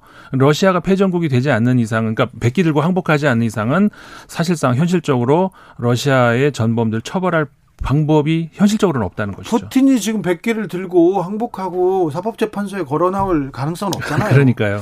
푸틴이 정말 이게 광기 어린 범죄자지만 푸틴을 달랠 뭘 묘안을 내긴 해야 될 것 같아요. 그러니까 그러니까 우리가 그런 표현도 하잖아요. 어, 이 구석에 몰린 네. 쥐는 어쨌든 덤비는 방법밖에 다른 방법이 없지 않습니까? 어, 그 국력, 그 다음에 국방력을 봤을 때 누가 봐도 우크라이나보다 러시아가 세죠. 예. 그런데 러시아 입장에서 초반에 우리 아까 말씀드렸던 그 보드레이 계획에서 지금 많이 당황하고 있는 그런 입장을 맞습니다. 네. 근데 그랬을 때 빨리 어떤 그 빠져나갈 수 있는 구멍은 열어주고 협상을 열어주고 이게 전쟁을 끝낼 수 있는 가장 어떤 현실적인 방법인데 러시아의 퇴로를 다 막아버렸어요. 지금 미국도 퇴로를 막아버린 상황. 근데 젤렌스키 대통령마저 러, 그 러시아 아니 그 우크라이나 대통령마저도 러시아 푸틴 대통령이 어떤 그 빠져나갈 수 있는 구멍을 전혀 열어주질 않고 있는. 근데 그랬을 때 과연 우크라이나 입장에서도 그게 도움이 될까요? 저는 회의적으로 보거든요. 이 전쟁이 빨리 끝나리라는 그런 낙관적인 전망을 하기 어려운 것이 그런 현실들이 좀 반영이 되어 있는 거죠. 5385님께서 전쟁은 터지기 전에 미리 막아야지 터지고 나면 일적, 인적으로 물적으로 파괴될 만큼 되고 나서야 마무리되나 봅니다.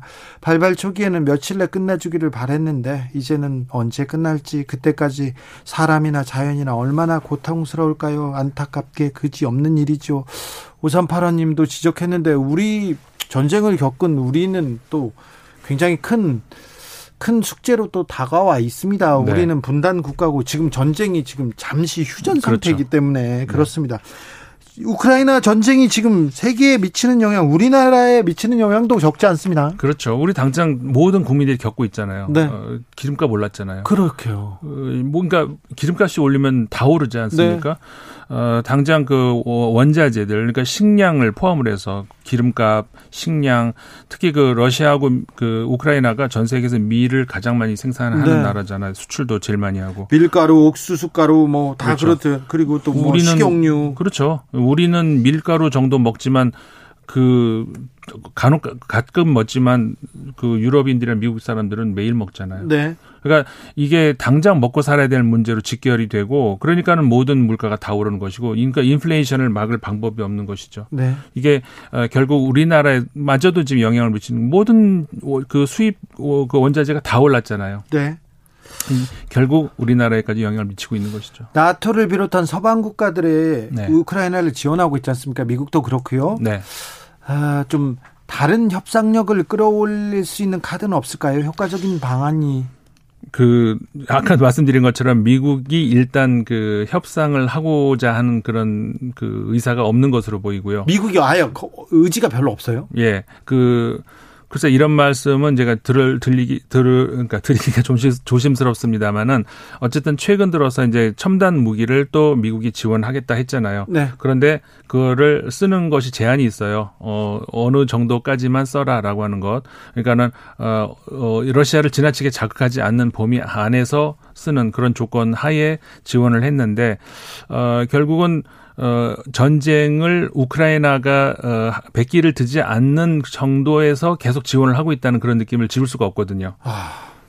그러니까 어, 당장 전쟁을 끝내고자 하는 그런 의사도 없고 어, 계속해서 이제 이게 어디까지 갈 것인가가 아까도 이제 말씀을 하셨습니다만은 어쨌든 어, 무기를 지원하는 것은 미국이고 그 다음에 그 유럽 입장에서는 러시아산 천연가스를 이제 미국의 압력에 사실은 미국의 압력에 의해서입니다. 그 독일도 이제 수입을 안 하겠다. 근데 유럽 연합 전체가 어 전체 전체적으로 안 하겠다 했다 이제 그건 살짝 물러났죠. 일단은 그, 그 송유관은 어느 정도의 이제 그 여지를 열어뒀는데 유럽 연합 국가들 내부에서도 사실 입장이 다르거든요. 네. 러시아 석유와 예, 가스에 네. 대해서요. 네. 그러니까는 그렇기 때문에 어, 같은 목소리가 나오기가 어렵고 네. 여러 가지로 이 협상력이 어, 떨어지고 있는 것은 사실이죠. 네. 우리는 우크라이나 전쟁에 대해서 어떻게 좀 대응해야 될까요? 정치권에서 최근에 이준석 어, 국민의힘 대표가 우크라이나에 가겠다고도 얘기했는데 우리 정치권의 대응은 어떻게 보십니까? 글쎄요, 그 우리나라와 이제 우크라이나는 사실 지리적으로나 여러 가지 정치적 관련 관 유계적 관계라든가 이렇게 사실 멀지 않습니까? 네. 그런데 다만 그 저, 아까 말씀하셨던 전쟁을 겪었던 이 나라로서 어, 전쟁에 대한 어떤 그런 그 공감대는 우, 가질 수 있을 것 같아요. 네. 그런데 어 우크라이나 전쟁에서 우리가 이제 볼 수 있는 것이 아까 말씀하셨잖아요. 전쟁은 어떻게 해서든 막아야 된다는 것이지 어 전쟁에서 어떻게 그뭐 대응을 해야 된다는 것은 그 다음 문제고 그건 이미 늦었잖아요. 그럼요. 그리고 전쟁을 억제하기 할 수 있는 수단으로 예를 들자면은 어떤 그 무엇을 선제 타격을 준비한다든가 무엇을 어저 보강을 해야 된다 이런 것 이전에 그 외교력 그러니까 외교력으로 막을 수 있는 그러니까 전쟁 자체를 막을 수 있는 그 그렇죠. 방법을 생각을 해야 돼. 정치인들이나 지도자라면 전쟁은 길이 아니다. 전쟁이 나기 전에 막아야죠. 왜냐하면 전쟁에서 승리해도 우리는 피해를 똑같이 입거든요. 너무 많이 많아요. 네. 우리는 뭐 우크라이나보다 아우 이게 땅덩어리도 작고요. 음. 그리고 도시에 너무 많은 것들이 집적돼 있기 때문에 그렇죠. 이거는 그러니까 우크라이나하고 러시아하고 전쟁에서 어느 한쪽이 언젠가는 승리를 하든지 뭐 휴전을 하겠죠. 그러면 어느 한쪽이 피해가 없습니까? 똑같이 지금 엄청나게 피해가 지금 가고 있는 것이죠. 네. 인적 피해까지 포함을 해서 네. 전쟁은 승자가 없습니다. 어디가 이기든 승자는 없는 것이죠. 그렇죠. 무조건 막아야 돼요. 네. 맞습니다. 네. 네. 전쟁을 운운하고 막 타격 운운하고 그런 거 그런 얘기 하는 분 간이 막 어우 철렁해. 그, 그러시면 안 됩니다. 네. 근데요. 네. 소장님. 네. 우크라이나 전쟁 얼마나 더 장기화됩니까? 그 이거는 사람마다 이제 그 달리 보는 것 같아요. 네. 저 같은 경우에는 어, 올해 말은 적어도 올해 말까지는 갈 것 같아요. 아, 그래요? 아까 말씀드렸던 것처럼 어, 이 미국이 어, 현재로서는 그, 그 의사가 없고 네. 그 협상의 어떤 그 중재자로서 나설 의사가 없고 네. 양측도 그 러시아와 우크라이나도 전혀 어떤 그 가능성이 안 보입니다. 전쟁 때문에 많은 영향이 있는데 우리는 어떤 대비를 해야 됩니까? 그럼 어떤 대비? 네. 아까 말씀드렸던 그런 것이죠. 그러니까 그 전쟁이라고 하는 것은 무조건 있어서는 안 된다. 아, 네네. 예. 그런 왜 평화가 답이라는 거는 평화는 신주단지처럼 지켜야 되고요. 네. 그런데 그거 말고 네. 경제 산업으로 미치는 영향이 클 것 같은데. 그렇죠.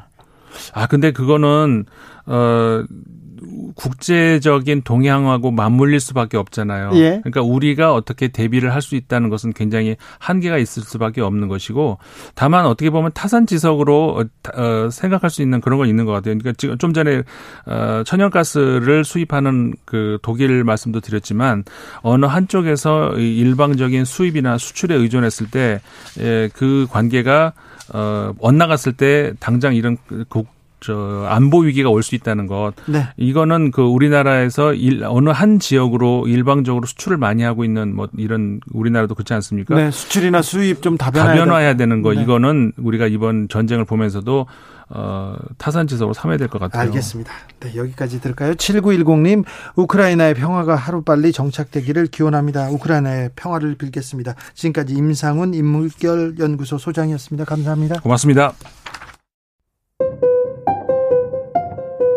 정치 피로, 사건 사고로 인한 피로, 고달픈 일상에서 오는 피로. 오늘 시사하셨습니까? 경험해 보세요. 들은 날과 안 들은 날의 차이. 여러분의 피로를 날려줄 저녁 한 끼 시사. 추진우 라이브.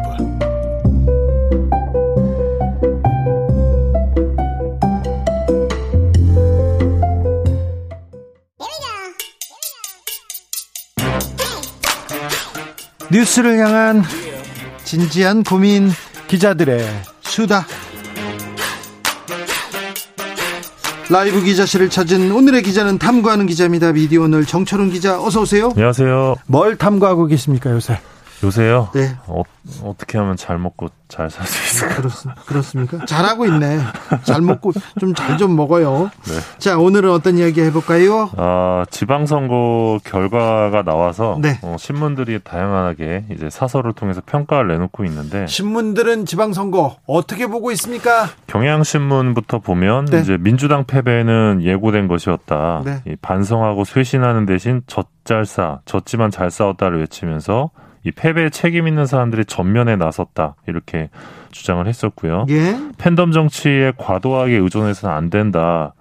그 제대로 된 반성문이 우선이다. 뭐 이런 지적을 했습니다. 네.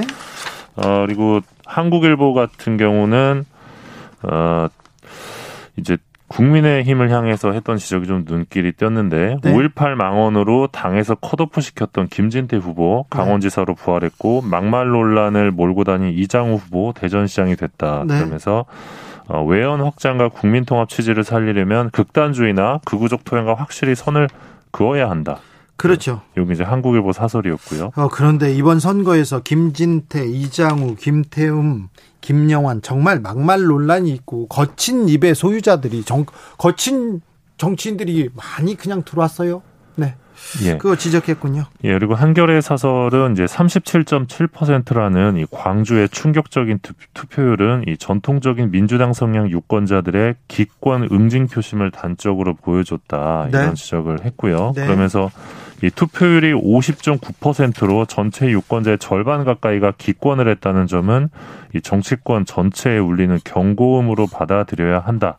어, 이런 주장을 했습니다. 받아들여야 한다고 하는데 정치권에서는 네. 그런 거 별로 신경 안 씁니다. 전체적으로 낮은 거지 뭘 그걸 가지고 그래 지방선거는 원래 낮아 이렇게 얘기하는데 사실 국민들이 국민들의 의식만큼 정치인들의 의식이 정치인들의 수준이 올라왔다고 생각하지 않아요. 정치 그 국민들이 그걸 정치인들이 겸허하게 받아들여야 되는데 맨날 겸허하게 뼈저리게 말은 합니다. 그렇게 막 고개는 숙이는데 진짜 그렇게 받아들이는지 지켜보시죠.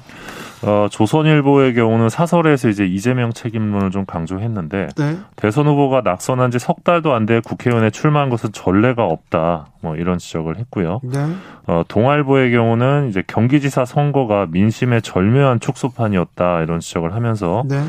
거의 무승부에 가까운 결과로 볼 수 있을 정도다. 네. 누가 이겼는지를 떠나 여야 모두 방심하지 말라는 민심의 경고다 이런 지적을 했습니다. 네, 네, 알겠습니다. 그런데 이 경기 도지사 선거에서는 좀 해프닝이 있었어요? 예, 아무래도 이게 정말 격차가 적었잖아요. 엎지락 더 예. 뒤치락했죠. 그래서 종이 신문 같은 경우는 이제 그 큰 오보가 나오게 됐어요. 네, 그 배달하는 시간까지 고려하면 네. 거의 뭐 데드라인이 정해져 있기 때문에 한 두세 시까지. 네. 근데 뭐 결과가 거의 6시 넘어서 나왔기 때문에 그래서 아, 이제 그럴 좀, 때는 그럴 네. 때는 뭐 유력 뭐 아니면 이렇게 좀 아직 박빙 이렇게 발 그 판갈이라고 하지 않습니까? 네 그렇게 해서 바꾸는데 예, 진행자 말씀대로 하시는 게 맞는데 네. 그렇지 않고 좀 질렀다가 네. 예, 방치를 당한 한국경제가 있는데요. 한국경제 한국경제 2일자 지명 기사에서 네. 이 최대 승부처 경기 접수한 김은혜 단숨에 여권, 여권 간판 주자로 이렇게 냈어요, 아예. 네, 이런 기사를 네, 사면에 냈습니다. 이렇게 인쇄해서 보냈어요. 예, 아 그래서 얼마나 참 참담했을까 편집자 입장에서 부끄럽네요. 예. 왜 근데 이런 데다가 도박을 걸죠? 확신했나 봅니다. 아, 뒤집히지 않을 것이다. 네. 네. 어 그래서 한국 경제가 이제 다음 날에 이제 사과문을 냈고요. 예. 어, 신문 제작 시간상 한계가 있었지만 무슨 한계예요, 이거는. 정확하지 못했던 네. 기사 네. 사과 사과 드린다고 했고요. 한국 경제 너무 지르는 너무 뭐 네. 앞서가는 기사 많이 나옵니다, 요새. 예, 그리고 이제 또 경기권 지역 신문이죠. 기호일보의 경우도 네. 지면에서 여기는 이제 일면 톱으로 김은혜 당선 예, 후보 사진을 올리면서 네. 또 역시 오보를 내서 사과를 했고요. 네. 또 뉴스원 민영통신사인데 네. 여기 같은 경우는 새벽 3시 반쯤에 어, 71년생 김은혜 첫 여성 광역 단체장 새 역사라는 기사를 썼다가 어, 제목을 수정한 상태입니다. 네. 정확하지도 뭐, 않게 그렇게 앞서는 갑니다. 네, 뭐 이런 식의 해프닝들이 조금 있었습니다. 네. 다음으로 만나볼 이야기는요. 어, 지난 16일 날 네. 서울시청 브리핑실에서 네. 기자들이 PT를 했다고 합니다. 기자들이 PT요? 예, 프리젠테이션 네. 했다는 건데 아, 이 발표 프레젠테이션을 발표했던 발표자들은 이제 서울시를 취재하지만 서울시 출입 기자단에 속해 있지 못한 이 비출입 기자들이었고요. 누구한테 합니까? 어, 심사위원들은 기자단에 속해 있는 이 출입 기자들이었다고 합니다. 아, 참. 네, 그래서 씁쓸하네요. 예, 그래서 브리핑실에 출입 기자들이 앉아서 딱 이제 심사를 하고요. 네, 앉아서 이렇게 심사해요. 예, 밖에 복도에는 이제 발표를 앞두고 있는 아홉 개 매체에 비출입 기자들이 서 있거나 네. 앉아 있다고 합니다. 네. 순서가 되면 비출입 기자들이 브리핑실에 들어가서 네. 이 출입 기자들 앞에서 PT를 한답니다. 아, 이게 무슨 스우파도 아니고 예. 그 앞에서 지금 지금 경, 경연대회를 해야 되는 애. 예, 그래서 뭐 영상도 만들어 가지고 이제 예. 발표 시간도 3분 3분 안으로 끊어야 됩니다. 네. 그래서 면접을 기자들한테 본다고. 예. 그래서 우리 매체가 서울시를 어떻게 다뤄왔고 뭐 취재를 위해 어떤 노력을 하고 있다. 뭐 그러면서 어필을 하는 거죠. 출입 기자단에 넣어 달라고. 그러면 이제 출입 기자들 투표가 진행이 되는데 일 출입사당 한 표씩 행사할 수 있고 비밀 투표라고 합니다. 네. 어 그렇게 해서 과반 이상의 표를 받으면 등록 출입사로 등록이 되는데 참 황당하죠. 네. 기자단이 기자단이 꾸려져 있어요. 자기네들이 언제부터인지는 몰라도 꾸려져 있는데 다른 언론사 이제가 우리도 서울시 들어와서 취재하고 싶다 그러면 기자들한테 가가지고 면접 봐야 된다는 겁니다. 네, 요번 투표에서는 이제 JTBC랑 더팩트라는 언론사가 합류를 했는데요. 네. 어, 서울시 출입 기자단이 이런 방식으로 1년에 두 번씩 신규 가입자 선발을 계속 하는데 하고 있었어요? 예. 어 근데 이게 기자단이라는 게 다들 아시겠지만 이게 네. 출입 기자들이 모여 만든 임의 단체입니다. 그렇죠. 뭔가 법적으로 뭐 부여된 어떤 권한이나 이런 게 없는데 어, 그래서 출입 기자 가입 여부도 기자단 자율에 맡기고 있어서 네. 운영의 폐쇄성에 대한 문제가 제기되고 있는 상황입니다. 잠시만요. 미디어 오늘 대통령실 출입 어떻게 됐습니까? 아, 그게 좀 저희도 의아했는데 지금 출입을 하고 있습니다. 하고 있어요? 예. 아 인수위는 어려웠는데. 예, 인수위는 못했는데. 못했는데. 예, 인수위 는 안 받아줬는데 대통령실은 받아주더라고요. 오, 그래요. 인수위 안 받아줬다고 이렇게 떠들어가지고 그런 거죠. 근데 저희가 또 청와대 출입 기자가 있거든요. 네. 근데 청와대 출입 기자가 보통 다 대통령실로 넘어갔기 때문에. 네. 그래서 갔군요. 안 받아주면 더 큰 일이 날 것 같아서. 네. 봐주셨는지 네, 잘 다니고 있습니다. 저는 기자실을 이렇게 출입하는 기자는 아니었는데요. 가끔 어떤 문제가 있어서 브리핑에 들어가고 싶다 아니면 기자회견장에 들어가고 싶다고 이렇게 하면은 어, 잠시만요. 그러면 간사가 옵니다. 주로 연합뉴스나 좀 연차가 많은 사람이 와가지고 저희들이 기자들 회의를 해보고 말씀드리겠습니다. 얘기해요. 그런데 주 기자님이 기사를 쓰셨고 뭐 핵심적인 내용을 뭐 뭐지 폭로했기 때문에 괜찮지 않을까요? 그러면서 들어갔다 와가지고 아 기자들이 좀 반발이 커가지고 어렵겠습니다. 그래서 기, 브리핑을 못 들은 경우가 너무 많았어요. 근데 이거 네. 이 이거 좀 너무 자존심 상하더라고요. 그렇죠. 네. 네. 그리고 그 시장 간담회, 서울시장 간담회 같은 경우도 출입 기자만 참석이 가능하다고 하고요. 그러니까, 그러니까 질문을 못 하는 거예요. 질문을 해야 되는데 질문을 안 해요. 그 정작 이제 질문하고 싶은 기자들은 비출입사니까 질문 못 하고. 못 하고요. 그래가지고 어, 뒤, 그 기자회견을 할 때 겨우 그냥 뒤로 들어가 가지고 예전에 오세훈 시장이 무상급식을 어. 걸고 걸고 국민 뭐 주민 투표를 했었지 않습니까? 그런데 아 저기 그 투표가 부결됐어요. 그래서 그래서 사퇴하기로 했는데 사퇴라는 얘기를 안 하더라고요. 그래서 제가 뒤에 서 있다가 그래서 사퇴는 언제 하냐고요 얘기했더니 기자들한테 제지당했었습니다. 네. 자 다음으로 만나볼 얘기는요. 아, 예. 그래서 이 얘기 조금만 더 하면 네. 그 공식적인 그 서울시 만찬도 기자단이 아니면 참석을 못 하고요. 그리고 그래서 이제 기자단에 가입을 하려고 PT를 비롯해서 뭐 기자들한테 간식도 주고 선물도 주고 진짜요? 인사도 돌리고. 어휴, 예. 진짜 이건 너무한다. 예, 그래서 조금 문제다 네. 그런 얘기를 하고 싶었어요. 자, 다음으로 만나볼 얘기는요. 어, 참여연대가 최근에 이 문재인 정부 5년 검찰 보고서를 펴냈는데 네. 지난 5년간 검찰의 주요 수사를 선정했는데 네. 122건 중에 언론 언론인 관련 수사들이 좀 있습니다. 주요 주요 사건 좀 짚어볼까요? 네, 이명박 정부 국정원의 방송장악 재수사가 하나 있고요. 네. 박근혜 정부 국정원의 최동욱 검찰총장 불법 사찰 재수사. 요건의 경우는 이 곽상도 민정수석의 혼외자 사찰 자료 유출 의혹과 관련해서 아, 이거는 어 권력과 언론의 정말 뭐라 더러운 거래였죠. 예, 조선일보의 단독 보도와의 연관성 그렇죠. 이거를 검찰이 밝혀주기를 원했는데 예, 밝히지 못했고요. 밝히지 않았어요. 왜 그랬는지 몰라요. 여기 검찰 출신 사람들이 많아서 그런지 서초구청에서 막 그 뭐그 가족관계 등록부 예. 띄워주고 무단으로 띄워주고 막 그랬었잖아요. 맞습니다. 네. 예. 그래서 조선일보가 도대체 이 정보를 어디서 받아서 썼을까가 되게 관건이었는데 네. 재수사에도 불구하고 예, 진실은 못 찾아냈고요. 예. 그다음 로비스트 박수환 씨와 언론의 기사 거래 및 유착국 수사 이 얘기 좀 해주세요. 아 이거 네. 대단한 사건이 있습니다. 문자 메시지가 핵심이었는데 송희영 전 주필 포함해서 모두 8명의 간부급 조선일보 기사 기자가 아, 박수환을 매개로 대기업과 지면을 거래한 정황이 발견된 굉장히 그렇습니다. 큰 사건. 자, 박수환이라는 로비스트가 있었는데요. 송희영 조선일보 주필은 전세기를 타고 막 경비행기를 타고 유럽 여행을 가는데 2억 원짜리라고 했던가요? 호화 요트도 타고 뭐 first class에 뭐, 뭐 각종 선물에 어, 2억 원짜리 이런 여행이 어디 있습니까? 근데 그렇게 만들어주고 그 다음에 또 기사도 썼는데 나중에 뭐 유야무야 됐어요. 예, 시민단체들이 배임 수재 업무 방해 혐의로 송희영 전 주필, 김영수 디지털 조선일보 대표이사 등 고발했는데 모두 무혐의 처분 받았습니다. 어떻게 이게 무혐의죠? 아직도 이해가 안 돼요. 왜 검사들은 조선일보와 이 로비스트 수사하지 않았을까요? 이 로비스트가 그 재벌 회장들도 벌벌 떨게 했거든요. 네, 맞습니다. 어우, 지금 봐도 그 문자를 봐도 너무 놀라웠어요. 음. 언론사 간부가 또 박수환 씨한테 청탁을 합니다. 취직시켜 달라고. 뭐 저기 인턴 시켜 달라고 이렇게 얘기하면 또 박수환 씨가 또 거기에다가 얘기를 하고 어, 대단한 분이 있었어요. 예, 그리고 이제 조선일보 방실가의 폭력행위 사건 수사도 있었고요. 예.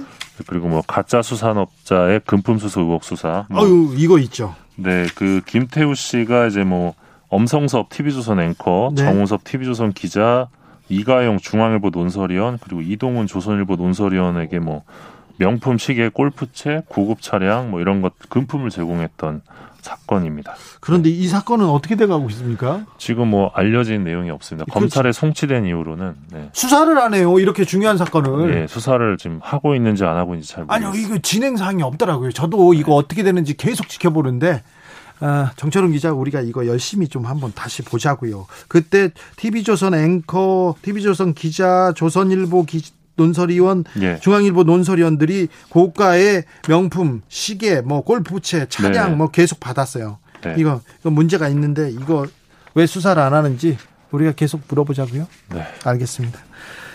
정철은 기자 오늘도 감사했습니다. 고맙습니다. 얼른 가세요. 네. 교통정보센터 다녀오겠습니다. 이승미 씨.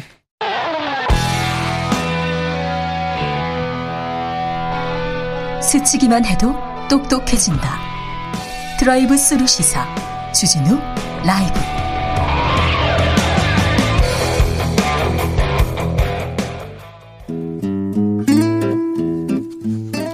현실에 불이 꺼지고 영화의 막이 오릅니다. 영화보다 더 영화 같은 현실 시작합니다. 라이너의 시사회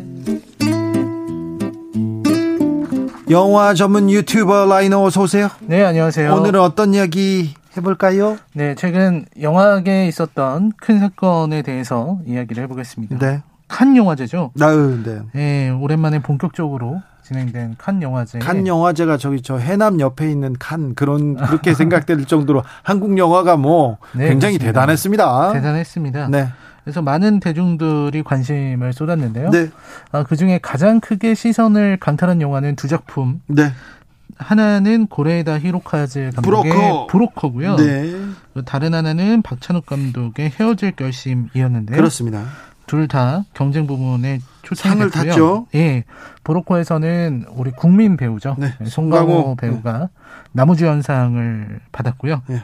박찬욱 감독은 헤어질 결심으로 감독상을 받았습니다. 깐느박이 그 전에도 한 두 번 탄 것 같은데 네. 감독상은 네. 아니었습니까? 네, 감독상 이번에 어, 처음으로 네. 받은 거고요. 아 그렇습니까? 네, 이정재 감독도 화제가 됐어요. 네. 이정재 씨가 감독이 되어서. 네. 근데 워낙 인기가 많으셔, 많아지셔가지고 네. 네, 그 이제 글로벌 스타가 되셔서 네. 천하의 정우성 씨가 네. 이정재 씨 사진을 찍어주느라 열심히 진짜요? 네. 다들 정... 이정재 씨랑 사진 찍으려고 하면은 이제 정우성이 제가 찍어드릴게요. 네, 그랬어요. 그렇게 하고 다녔던 아, 네. 그런 일들이 있었는데요. 네. 아무튼 영화가 공개되고 나서 박찬욱 감독의 헤어질 결심이 역대급 영화였다는 이야기가 돌았습니다. 네, 그러니까 황금 종려상 수상 가능성도 점쳐졌었는데요. 네. 네, 그래서 오늘은요 그 특정 영화가 아니라 네. 감독 박찬욱을 살펴보는 시간을 가져보려고 합니다. 깐느박 박찬욱. 네, 네 깐느박인데요. 네. 네. 박찬욱 감독의 데뷔작이 네 데뷔작은 이제 많은 분들이 예. 잘 모르고 계시는데 그러니까요. 다른 해가 꾸는 꿈이라는 작품입니다. 네, 다른 해가 꾸는 꿈. 네, 제목은 아는데 모르, 모르겠습니다. 네, 이게 이승철 씨 나오는 이승철 씨가요? 네, 주인공이 이승철 씨입니다. 가수 이승철 씨요. 어, 그래요? 네. 노래 부릅니까? 아 그런 영화인데 연기를 해요? 네, 영화가 그렇게 이게 좋지는 않습니다 대부작이 평도 그렇게 좋진 네, 않았어요. 네. 아니 그리고 되게 안 좋아서 안 좋았다고요 오히려? 네 박찬욱 감독은 이제 자기 데뷔작을 네. 굉장히 부정하고 있습니다. 아 그래요? 아 이것은 그냥 재미로 만들었다. 네 데뷔작이 아니다. 아 그래요? 어우 깐느하게 또 네. 어두운 과거가 있군요. 이 92년도에 나온 작품인데. 네. 네, 그리고 후속작이 이제 3인조라는 영화인데 그것도 3인조요? 네. 3인조를 박찬욱이 만들었습니까? 네, 네, 네. 오, 이거 좀 아, 뭐 네, 그렇습니다. 공동 경비구역 JSA 아니었어요? 네, 데뷔작이 아니었습니다. 3인조. 그래서 앞에 작품이 두 네. 개가 있었어요. 네. 그래서 그 두 작품이 둘 다 좋지가 못해서 이거는 뭐 극장 안 가고 뭐 비, 비디오로 빌려보는 분들이 많았을 그렇죠. 것 같은데요. 그래서 박찬욱 감독이 이제 특히 다른 해가 꾸는 꿈 이런 거는 네. 이제 현존하는 모든 비디오 테이프를 다, 샀다. 다 모아서 다 부셔버리고 싶다. 아, 예. 아, 불태우고 싶다. 이런 말씀을 하셨고요. 아, 그렇습니까? 그리고 자신의 DVD 전집은 평생 나올 일이 없다. 네. 왜냐면 앞에 두 작품 때문에 어, 자신의 데뷔작을 공동 경비구역 JSA로 알아주셨으면 좋겠다. 아, 그런 말씀도 우스갯소리로 하셨습니다. KJJ님이 전 JSA 제일 좋아해요. 에블린님 박찬욱 작품을 막 좋아하진 않았지만 수상해서 기분이 좋아요 얘기합니다. JSA 공동경비구역 JSA 아, 이거 좋았어요. 네, 근데 그래서 이 공동경비구역 JSA가 나오기 전까지 네. 박찬욱 감독님은 영화 평론가로 활동을 하셨습니다. 아, 그렇다. 네, 그래서 많은 분들이 이제 네. 그 영화 평론가, 영화 평론하는 사람들한테 네. 항상 이렇게 그렇게 잘 알면 네가 한번 만들어 봐라. 네. 이런 말씀을 하시는데요. 그래요? 박찬욱 감독은 그거를 보여주고 계신. 아, 현실에서 보여줬군요. 영화 평론가 출신으로. 대단한 대단한 얘기입니다. 근데 아무튼 첫 번째 작품이라고 꼽는다는 네. 그 JSA 공동 경비구역 JS로 가보시죠. 네, 공동 경비구역 JSA는 어, 박찬욱 감독을 스타로 만든 작품이기도 네. 하고 그러면서 이제 박찬욱 감독의 스타일이 드러나지는 않은 작품입니다. 맞습니다. 합니다. 박찬욱 색깔이 뭐 드러나진 않죠. 네, 그래서 네. 이 영화를 보면은 박찬욱 감독 영화라고 보기에는 좀 네. 아, 약간 그런 그건 좀 모르겠다. 그렇죠. 근데 네. 분단에 대한 그 거침없는 해석. 아, 그게 있었습니다. 그렇죠. 네. 남북 문제를 그때는 되게 많이 다뤘었죠. 네. 1990년대에서 2000년대 초반에 뭐 쉬리라든지 예. 뭐 실미도 태극기 휘날리며 이런 작품들이 전부 다 남북 문제였어요. 네. 통일에 대해서 우리가 논의하다 무산된 적도 있었고 네. 또 이제 김일성이 죽고 김정일 시대가 열린 점 네. 이런 부분들 때문인 것 같은데요. 이 JSA는 정말 독특합니다. 왜냐하면 남과 북 병사들이 서로 교류하고 그렇죠. 예. 공감하고 예. 우정을 느낀다는 점이 되게 인상적인. 여기에는 김광석 노래가 또 있었고요. 아, 여기에 또 송강호 나오죠. 그렇습니다. 송강호가 또 거기서. 그렇습니다. 그래서 오늘 저도 그 두 얘기를 하려고 하는데요. 아, 그래요? 예, 김광석 씨의 음악으로 네. 이 공감할 수 있는 소재를 만들었다는 게 되게 인상적이죠. 네. 그래서 송강호 씨가 그 영화에서 김광석이 죽었다는 사실을 뒤늦게 알고 예. 굉장히 안타까워하는 슬퍼하는 네, 그렇죠. 슬퍼하는 장면이 있습니다. 네네. 이렇게 노래를 잘하는데 왜 그렇게 일찍 세상을 떠났느냐. 예. 그러면서 이제 술을 마셨다 뭐 이렇게 소회를 푸는 장면도 있거든요. 네. 그리고 또 이제 이런 부분들이 되게 인상적이었어요. 웃고 떠들고 이럴 때는 남북 그 군인들이 모여서 되게 친하게 친구처럼 지내는데 그렇죠 젊은이들이에요 그냥 그런데 상황이 어지러워지면은 네. 갑자기 서로에게 총부리를 겨누는 네. 그러면서 이제 정말 그 흥겨웠던 분위기가 얼음장처럼 차가워지는 장면들을 되게 잘 표현을 했습니다. 네. 그때 이제 그 남북 문제의 비극을 좀 압축해서 보여주는 그런 장면 같았고요. 네. 특히 이제 송강호의 입으로 했던 가장 중요한 대사가 저는 그거 같았어요. 네. 이렇게 둘이 이병헌하고 상대의 배우가 이렇게 총을 겨누고 있을 때 그러니까 잘 지내다가 네, 그거를 이렇게 말리면서 네. 내려놓으시라고 하는 대사가 있습니다. 네, 내려 내려 놓으시라고. 그게 어떤 그 박찬욱 감독의 강렬한 메시지였던 것 같아요. 네. 이제 둘이 양측이 서로 겨누고 있는 총을 내려놓자라는 네. 이야기였던 것 같습니다. 천안함 사건이 발생한 그날 그날 저 저는 저 안중근 남북 공동 행사를 위해서 어, 하얼빈에서 하얼빈의 한 여관에서 북한 보이부 북한 사람들하고 같이 있었어요.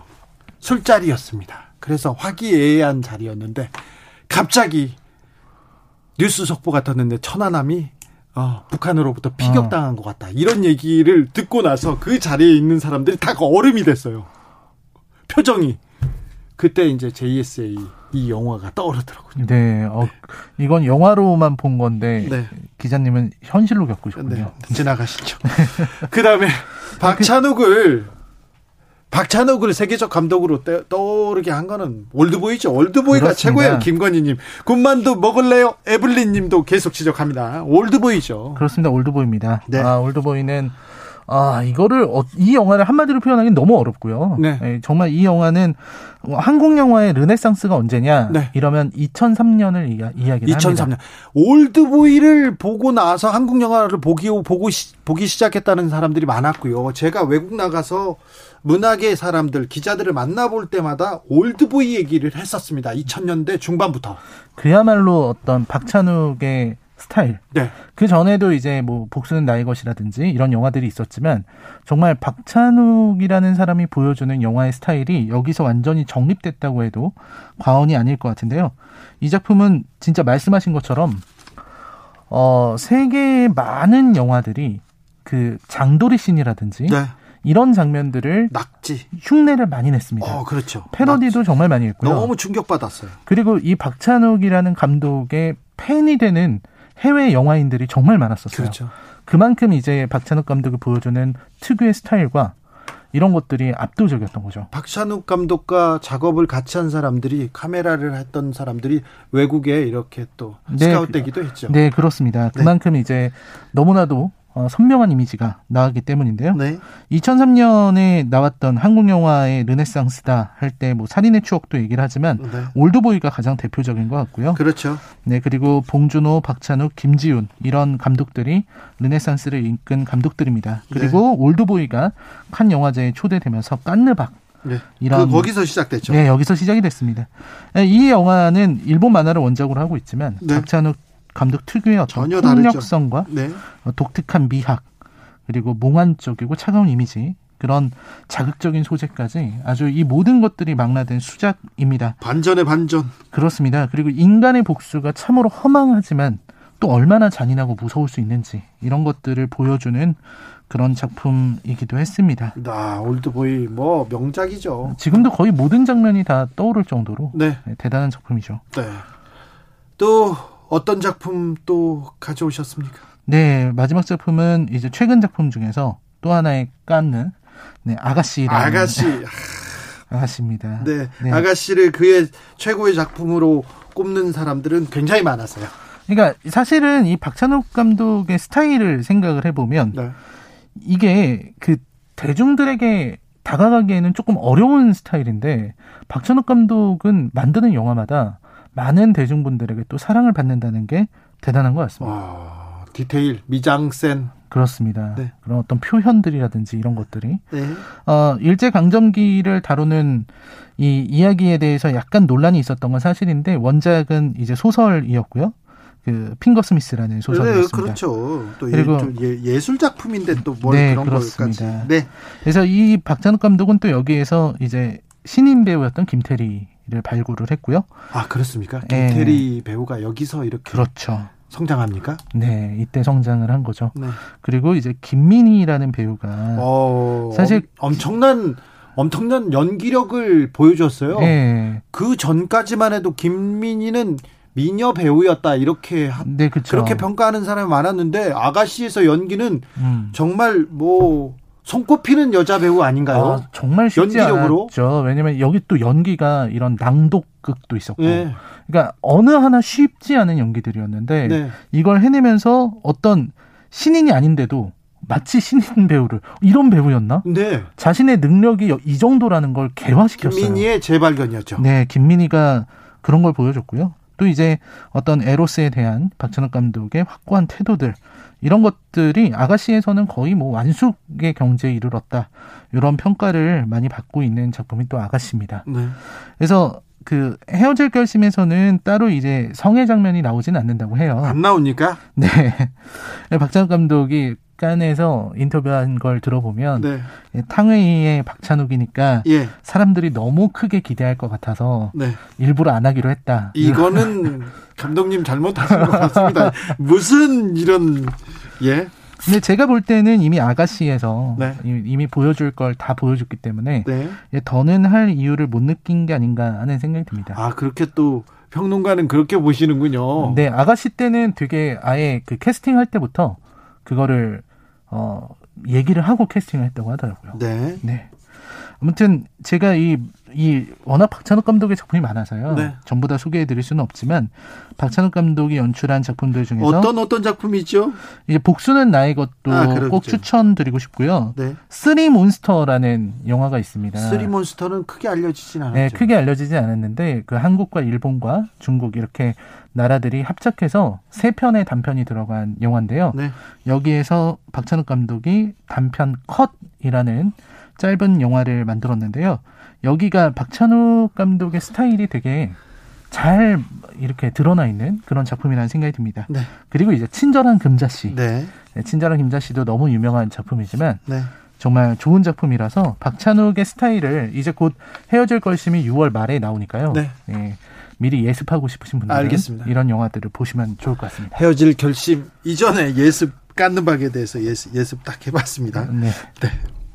제가 어, 유승환 감독하고 다큐멘터리를 하나 찍었던 저 음. 간첩이라고 네네. 2008년인가 그런데 깐느박한테 전화가 와가지고 유승환 감독한테 야 너 그 기자 같은 이상한 애 어디서 데려왔냐고 그렇게 얘기를 해가지고 제가 옆에 있다 깜짝 놀랐었는데 네.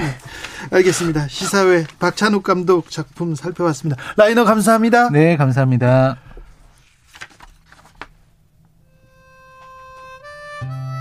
영화 공동경비구역 JS의 OST였죠. 김광석의 이등병의 편지 들으면서 주진우 라이브 여기서 인사드리겠습니다. 오늘 돌발 퀴즈의 정답은 70. 영국 엘리자베스 여왕 즉위한 지 70이 됐답니다. 즉위 70. 아, 네. 찰스는 어떻게 해요? 네. 저는 내일 오후 5시 5분에 주진우 라이브 스페셜로 돌아오겠습니다. 지금까지 주진우였습니다.